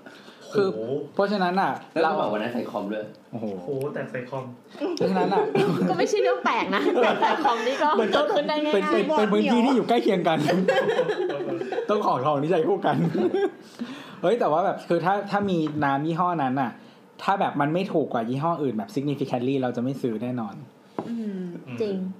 เพราะว่ามันคือไม่แล้วพอเขาเปลี่ยนแพคเกจจิ้งอ่ะเขาลดปริมาณน้ำเมื่อเทียบกับยี่ห้ออื่นอ่ะ คือเขาขายราคาเดิมแต่ว่าปริมาณน้ำน้อยกว่ายี่ห้ออื่น อ้าวเหรอ ประมาณห้าสิบมิลลิลิตร เฮ้ยเพิ่งรู้ ใช่ ลองไปสังเกตดู อ๋อ นี่กูเป็นผู้ใช้ นี่ ผู้ มั บ น ริ ช่วย โภค โลก ที่ไม่รู้เฮียอะไรเลย จริงๆมันลดหลายอย่างมากเลยนะ มันลดพลาสติกด้วยมันลดปริมาณน้ำด้วยมันควรจะลดราคา ใช่ แต่ว่ามันกลับขายราคาเท่าเดิม ก็ CSI เรื่องช่างหัว CSR ไม่อะเอาจริงๆคือคืออ่ะถ้าไม่พูดเรื่อง CSR เลยนะ แต่ว่าแค่น้ำลดลงอ่ะ แล้วขายราคาเดิมอ่ะ ก็ ก็ มี คือ ปัญหานะ เออก็คือแย่แล้วนะ เราไปเจอมันที่ไหนก็ไม่รู้มันติดเสื้อม อ๋ออยู่บนห่วงยาง เออ แต่ว่ามัน งั้น มันก็เป็น เออ คำถามอยู่แล้วว่าเราอะทุกวันนี้เราซื้อของเพราะคุณภาพของมันหรือว่าเพราะอะไร เช่นแบบ คือเพราะโฆษณา เออกาแฟอ่ะกาแฟดีแคปอ่ะจะแพงกว่าแบบที่มีคาเฟอีนทั้งที่ในความเป็นจริงอ่ะเรากินกาแฟเพื่อตื่นถูกปะ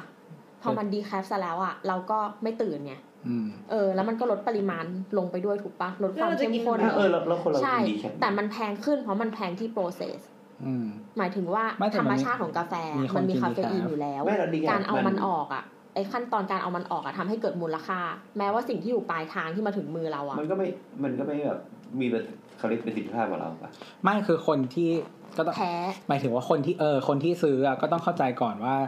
สิ่งที่เขามองหามันอาจจะไม่ใช่คาเฟอีนมันอาจจะไม่ใช่การตื่นหรือว่า หรือบางทีมันอาจจะเป็นแบบฟีลลิ่งหรือรสชาติหรือว่ากลิ่นอะไรเงี้ย สจ เออมันก็แล้วแต่คนไง อันนี้เขาดื่มกาแฟแบบ ไม่มีคาเฟอีนไง เหมือนเบียร์ที่ไม่มีแอลกอฮอล์ก็แพงกว่าเบียร์ ใช่แบบเวลาไปประเทศที่เขาห้ามขายแอลกอฮอล์แล้วแบบมีแต่แบบ no no แอลเบียร์แบบกินกินทำไม เออทั้งที่เราก็กินเหล้ากันเพื่อเมาทั้งนั้นถูกปะ อ่ะอร่อยก็กินน้ำผลไม้ก็ได้มั้ง เออแล้วพูดถึงความอร่อยเนี่ยเราจะเข้ามาเรื่อง อ่ะอ่ะพูด เข้ามาเรื่องนิดนิดหนึ่งปะก่อน เอ้ยขอ บิชลิ ตะกี้ ปะ ตะกี้ที่ที่โบทพูดเรื่องหนึ่งอะเรื่องเหมือนกับว่า ที่ที่สิงคโปร์ผลิตอาหารได้น้อยใช่ปะกำลังจะมอง food security อีกแบบหนึ่งก็คือในมุมประเทศอะเหมือนกับว่า เอ่อเขาเรียกว่าอะไรอ่ะ คืออาหารน่ะมันก็เป็นปัจปัจจัยอย่างหนึ่งของคนในการรันประเทศใช่ปะเพราะฉะนั้นน่ะถ้าถ้าเราเป็นประเทศที่ผลิตอาหารได้น้อยอ่ะถ้าวันหนึ่งเราเกิดสงครามขึ้นมาแล้วประเทศที่ไม่สามารถซัสเทนตัวเองได้อ่ะ ก็จะมีปัญหา เพราะมันต้องพึ่งพาคนอื่นแล้วก็แบบเขาเรียกว่าอะไร อ่ะ กินเนื้อคนได้ไหม จะดีเนาะ ก็อันนี้แหละที่เขาเรียกว่าความมั่นคงทางอาหาร เออ กินเนื้อคน เพราะฉะนั้นอ่ะ ไอประเทศที่เขาเรียกว่าอะไรอ่ะ มีพื้นที่ที่เรียกว่า arable land อ่ะพื้นที่ที่สามารถเอามาทำแบบเอ่อการเกษตรนู่นนี่นั่นได้ ได้ เออได้น้อยอะไรอย่างเงี้ย มันก็จะมีอาจจะมีปัญหาในในเรื่องนี้ถ้าแบบถ้าทำตัวแบบไปขิงใส่คนอื่นเยอะ แล้วก็แบบว่าวันหนึงโดนแบบโดนขิงกลับแล้วไม่มีอาหารอะไรอย่างเงี้ย เออประเทศเราสบายไม่เป็นไร แน่ใจ เราจะ เหรอ กินกันเองเงี้ยเหรอเราจะ กิ ยิ น ง กันเองยังไงอ่ะ ฆ่ากัน เราไปกินเรือดำน้ำ เอ๊ะดูหน้าหน่อยเลยดำน้ำทอดกรอบ เออ ไม่เราก็เลยมองไปที่ประเทศหนึ่งเว้ยที่น้ำเกียรติ นี่อะไรอ่ะน้ำเกลียดอะไรอ่ะ ไม่บอกหรอก ก็คือเอ่อที่ที่อเมริกาเนี่ยเหมือนกับว่า อันน้ำเกลียดเมกาเหรอ เออกูเกลียดกูเกลียดทุกคนน่ะ คือคือเขาว่าเป็นประเทศที่ เฮ้ย ขยับกลับไป เว้ย บางพิงปองอ่าเอามันนี่ไปใกล้ กลับมาแล้วครับ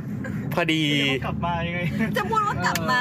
ถูกดีไหม ก็ต่อนะ หลังหลังจากที่มีเสียงติ๊งน่อง ติ๊งต่อง ใช่ไหม เมื่อกี้มันเกิดเหตุการณ์อย่างหนึ่งขึ้น ไม่ เดี๋ยว ตามก่อน ค บนอกก่อนบอกก่อนว่าตอนนี้เราอยู่ที่ไหนกัน เราอยู่บนรถที่แอน เออโดยที่เราตอนเนี้ยเราแยกเป็นสองคัน ครับ เราจะทำไม อีก สอน คัน อ หนึ่งมีพี่แก๊งกับแนท ครับ คือถ้าตามตามปกติของหนัง หนังแบบฮอลโลทิ้งท้ายอ่ะ คือจะตัดจบแบบเท่ เออ ตอนนี้จะแบบตัดจบแบบเหมือนเรากำลังจะแลนดิ้งจบแฮปปี้ n อนดิ้งแล้วเว้ย แล้วก็มีเสียง เอ ติ๊ กี้ งหน่กำองลัหาทางลงจ ติ๊ ริ ง ง หน่ๆมั อง นขาด เลย ขาดประเด็นคุยอะไรอีกนะแบบนิดนึงนิดนึง ๆ ตอนแรกก็เหลือเรื่องไฮโดรพอนิกกับ iPad อ๋อ ของแนท แล้วก็ มิชลิน มิชชินสตาร์ของพี่แก๊ง อ่าซึ่งเรื่องเหล่านั้นเป็นเรื่องจิ๊บจิ๊บๆไปเลยเมื่อทุนจะได้ฟังดาว เรื่องต่อไป ยังไงครับ ถ้าเป็นวิดแคร์ถ้าเป็นดราม่าป่องแปง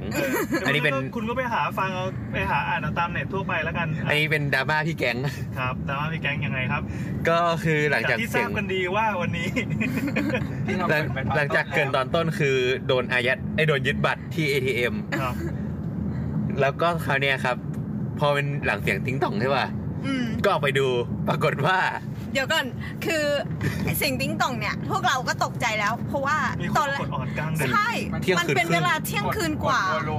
ตอนเนี้ย เออ เวลาตอนเนี้ยที่เราพูดกันนี้กี่โมงตี ตีสองละสองสอง ตีสองครึ่ง ครึ่งเหรอเหี้ย เออ เออกดดึกเลยอ่ะแล้วไงต่อ เป็นผู้ชายคนหนึ่งบอกเล่าเรื่องราวของรถสองคัน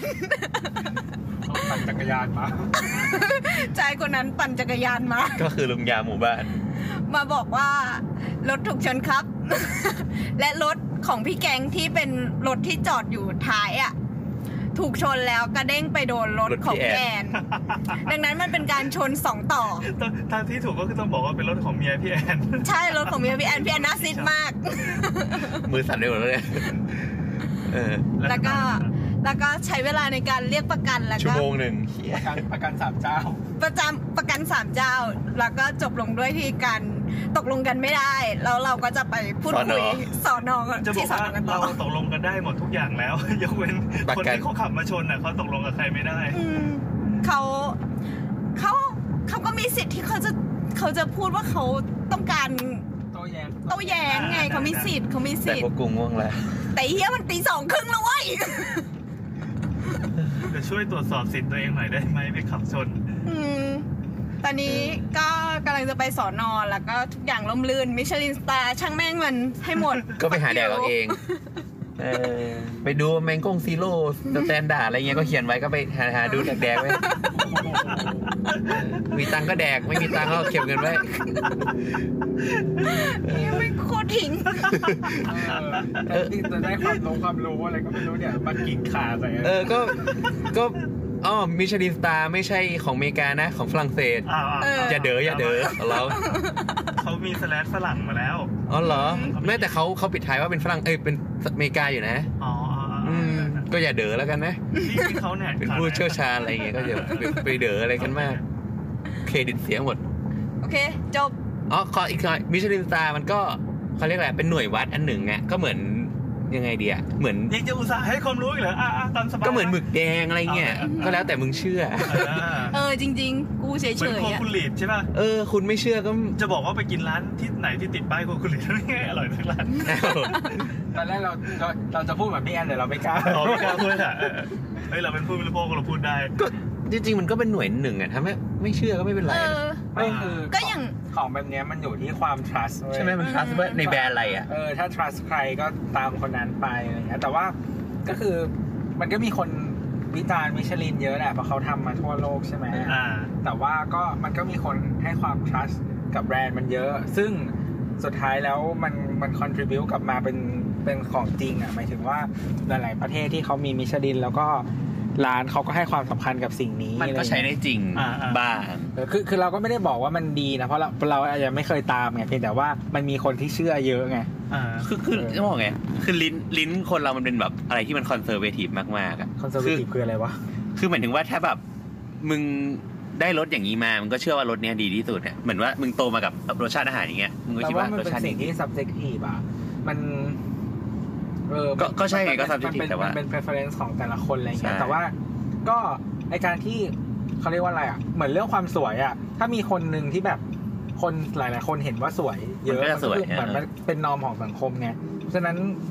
ถ้าเขาเชื่อถ้าเราเชื่อว่าลิ้นของจัดของมิชลินอ่ะ มัน represent คนได้อ่ะ มันก็ เออ มันก็อย่างนั้นแหละ มันจะเรื่องของวงขดแบรนด์อะไรก็แล้วแต่มึงอ่ะมัน มีตังค์ก็กิน เออมีตังค์ก็แดกแดกไปเออเนี่ยไอร้านอะไรวะกาเกนกาเกนเขาบอกเปิดถึงมีนาปีหน้านะจะไปแดกก็แด ก เขาบอกเชฟจะไปเปิดที่ ใช่เขาจะ ญี่ปุ่นแล้ว ย้ายเขาจะย้ายแล้ว เออมีตังค์แดกก็แดกสี่พันสองอ่ะ ทำไมต้องเกี่ยวกาดด้วยวะ ง่วงแล้วเนี่ย สี่พันสองไม่แพงนะ ทำอย่างกับรถโดนชน อ๋อไม่ใช่รถกลัว บ้าจริง เออก็แต่ก็มีร้านอื่นนะร้านอาหารไทยอันอื่นเออมีอะไรนะน้ น้ำหนึ่งดาวว่ะ ำเออ แต่น้ำเป็นร้านอาหารร้านอาหารไทยเจ้าของฝรั่งนะ ใช่เพจฝรั่ง เออ เอาถึงสถานีตำรวจแล้วครับ โอเคครับ ก็ไปหาแดกเอาเอง ตรงไหนวะสถานีตำรวจอยู่ไหน นะ วะ วางสายวางสาย ขวาขวา เขาเขาอันนี้เลยเหรอเห็นเจอแฟดอะ อันนี้เป็น นี่แฟลต เป็นแฟลตอ่ะ เออแล้วสถานีตรงไหนวะ ไม่รู้ว่าไฟแดงละ ะ อยู่ ชิบ ทา ห ง ละ ขวาปะไม่แน่ใจ แล้วเราจะจบแบบอาจารย์วีระไหม Ừ. อืมแค่นี้แหละวางสายวังสาย อ่ะอ่ะวางสายวางสายแค่นี้แหละสวัสดีครับสวัสดีครับ นี่มันเลี้ยวได้ปะวะ ไม่ ไม่ พี่ น่า ว่า ได้ ยูเทิร์นไม่ได้ปะ ไม่ได้นะ มันให้ ให้ ยู เพีย เทิ น ร์น นะบิดละจบละวางสายละเป็นอาจารย์วีระ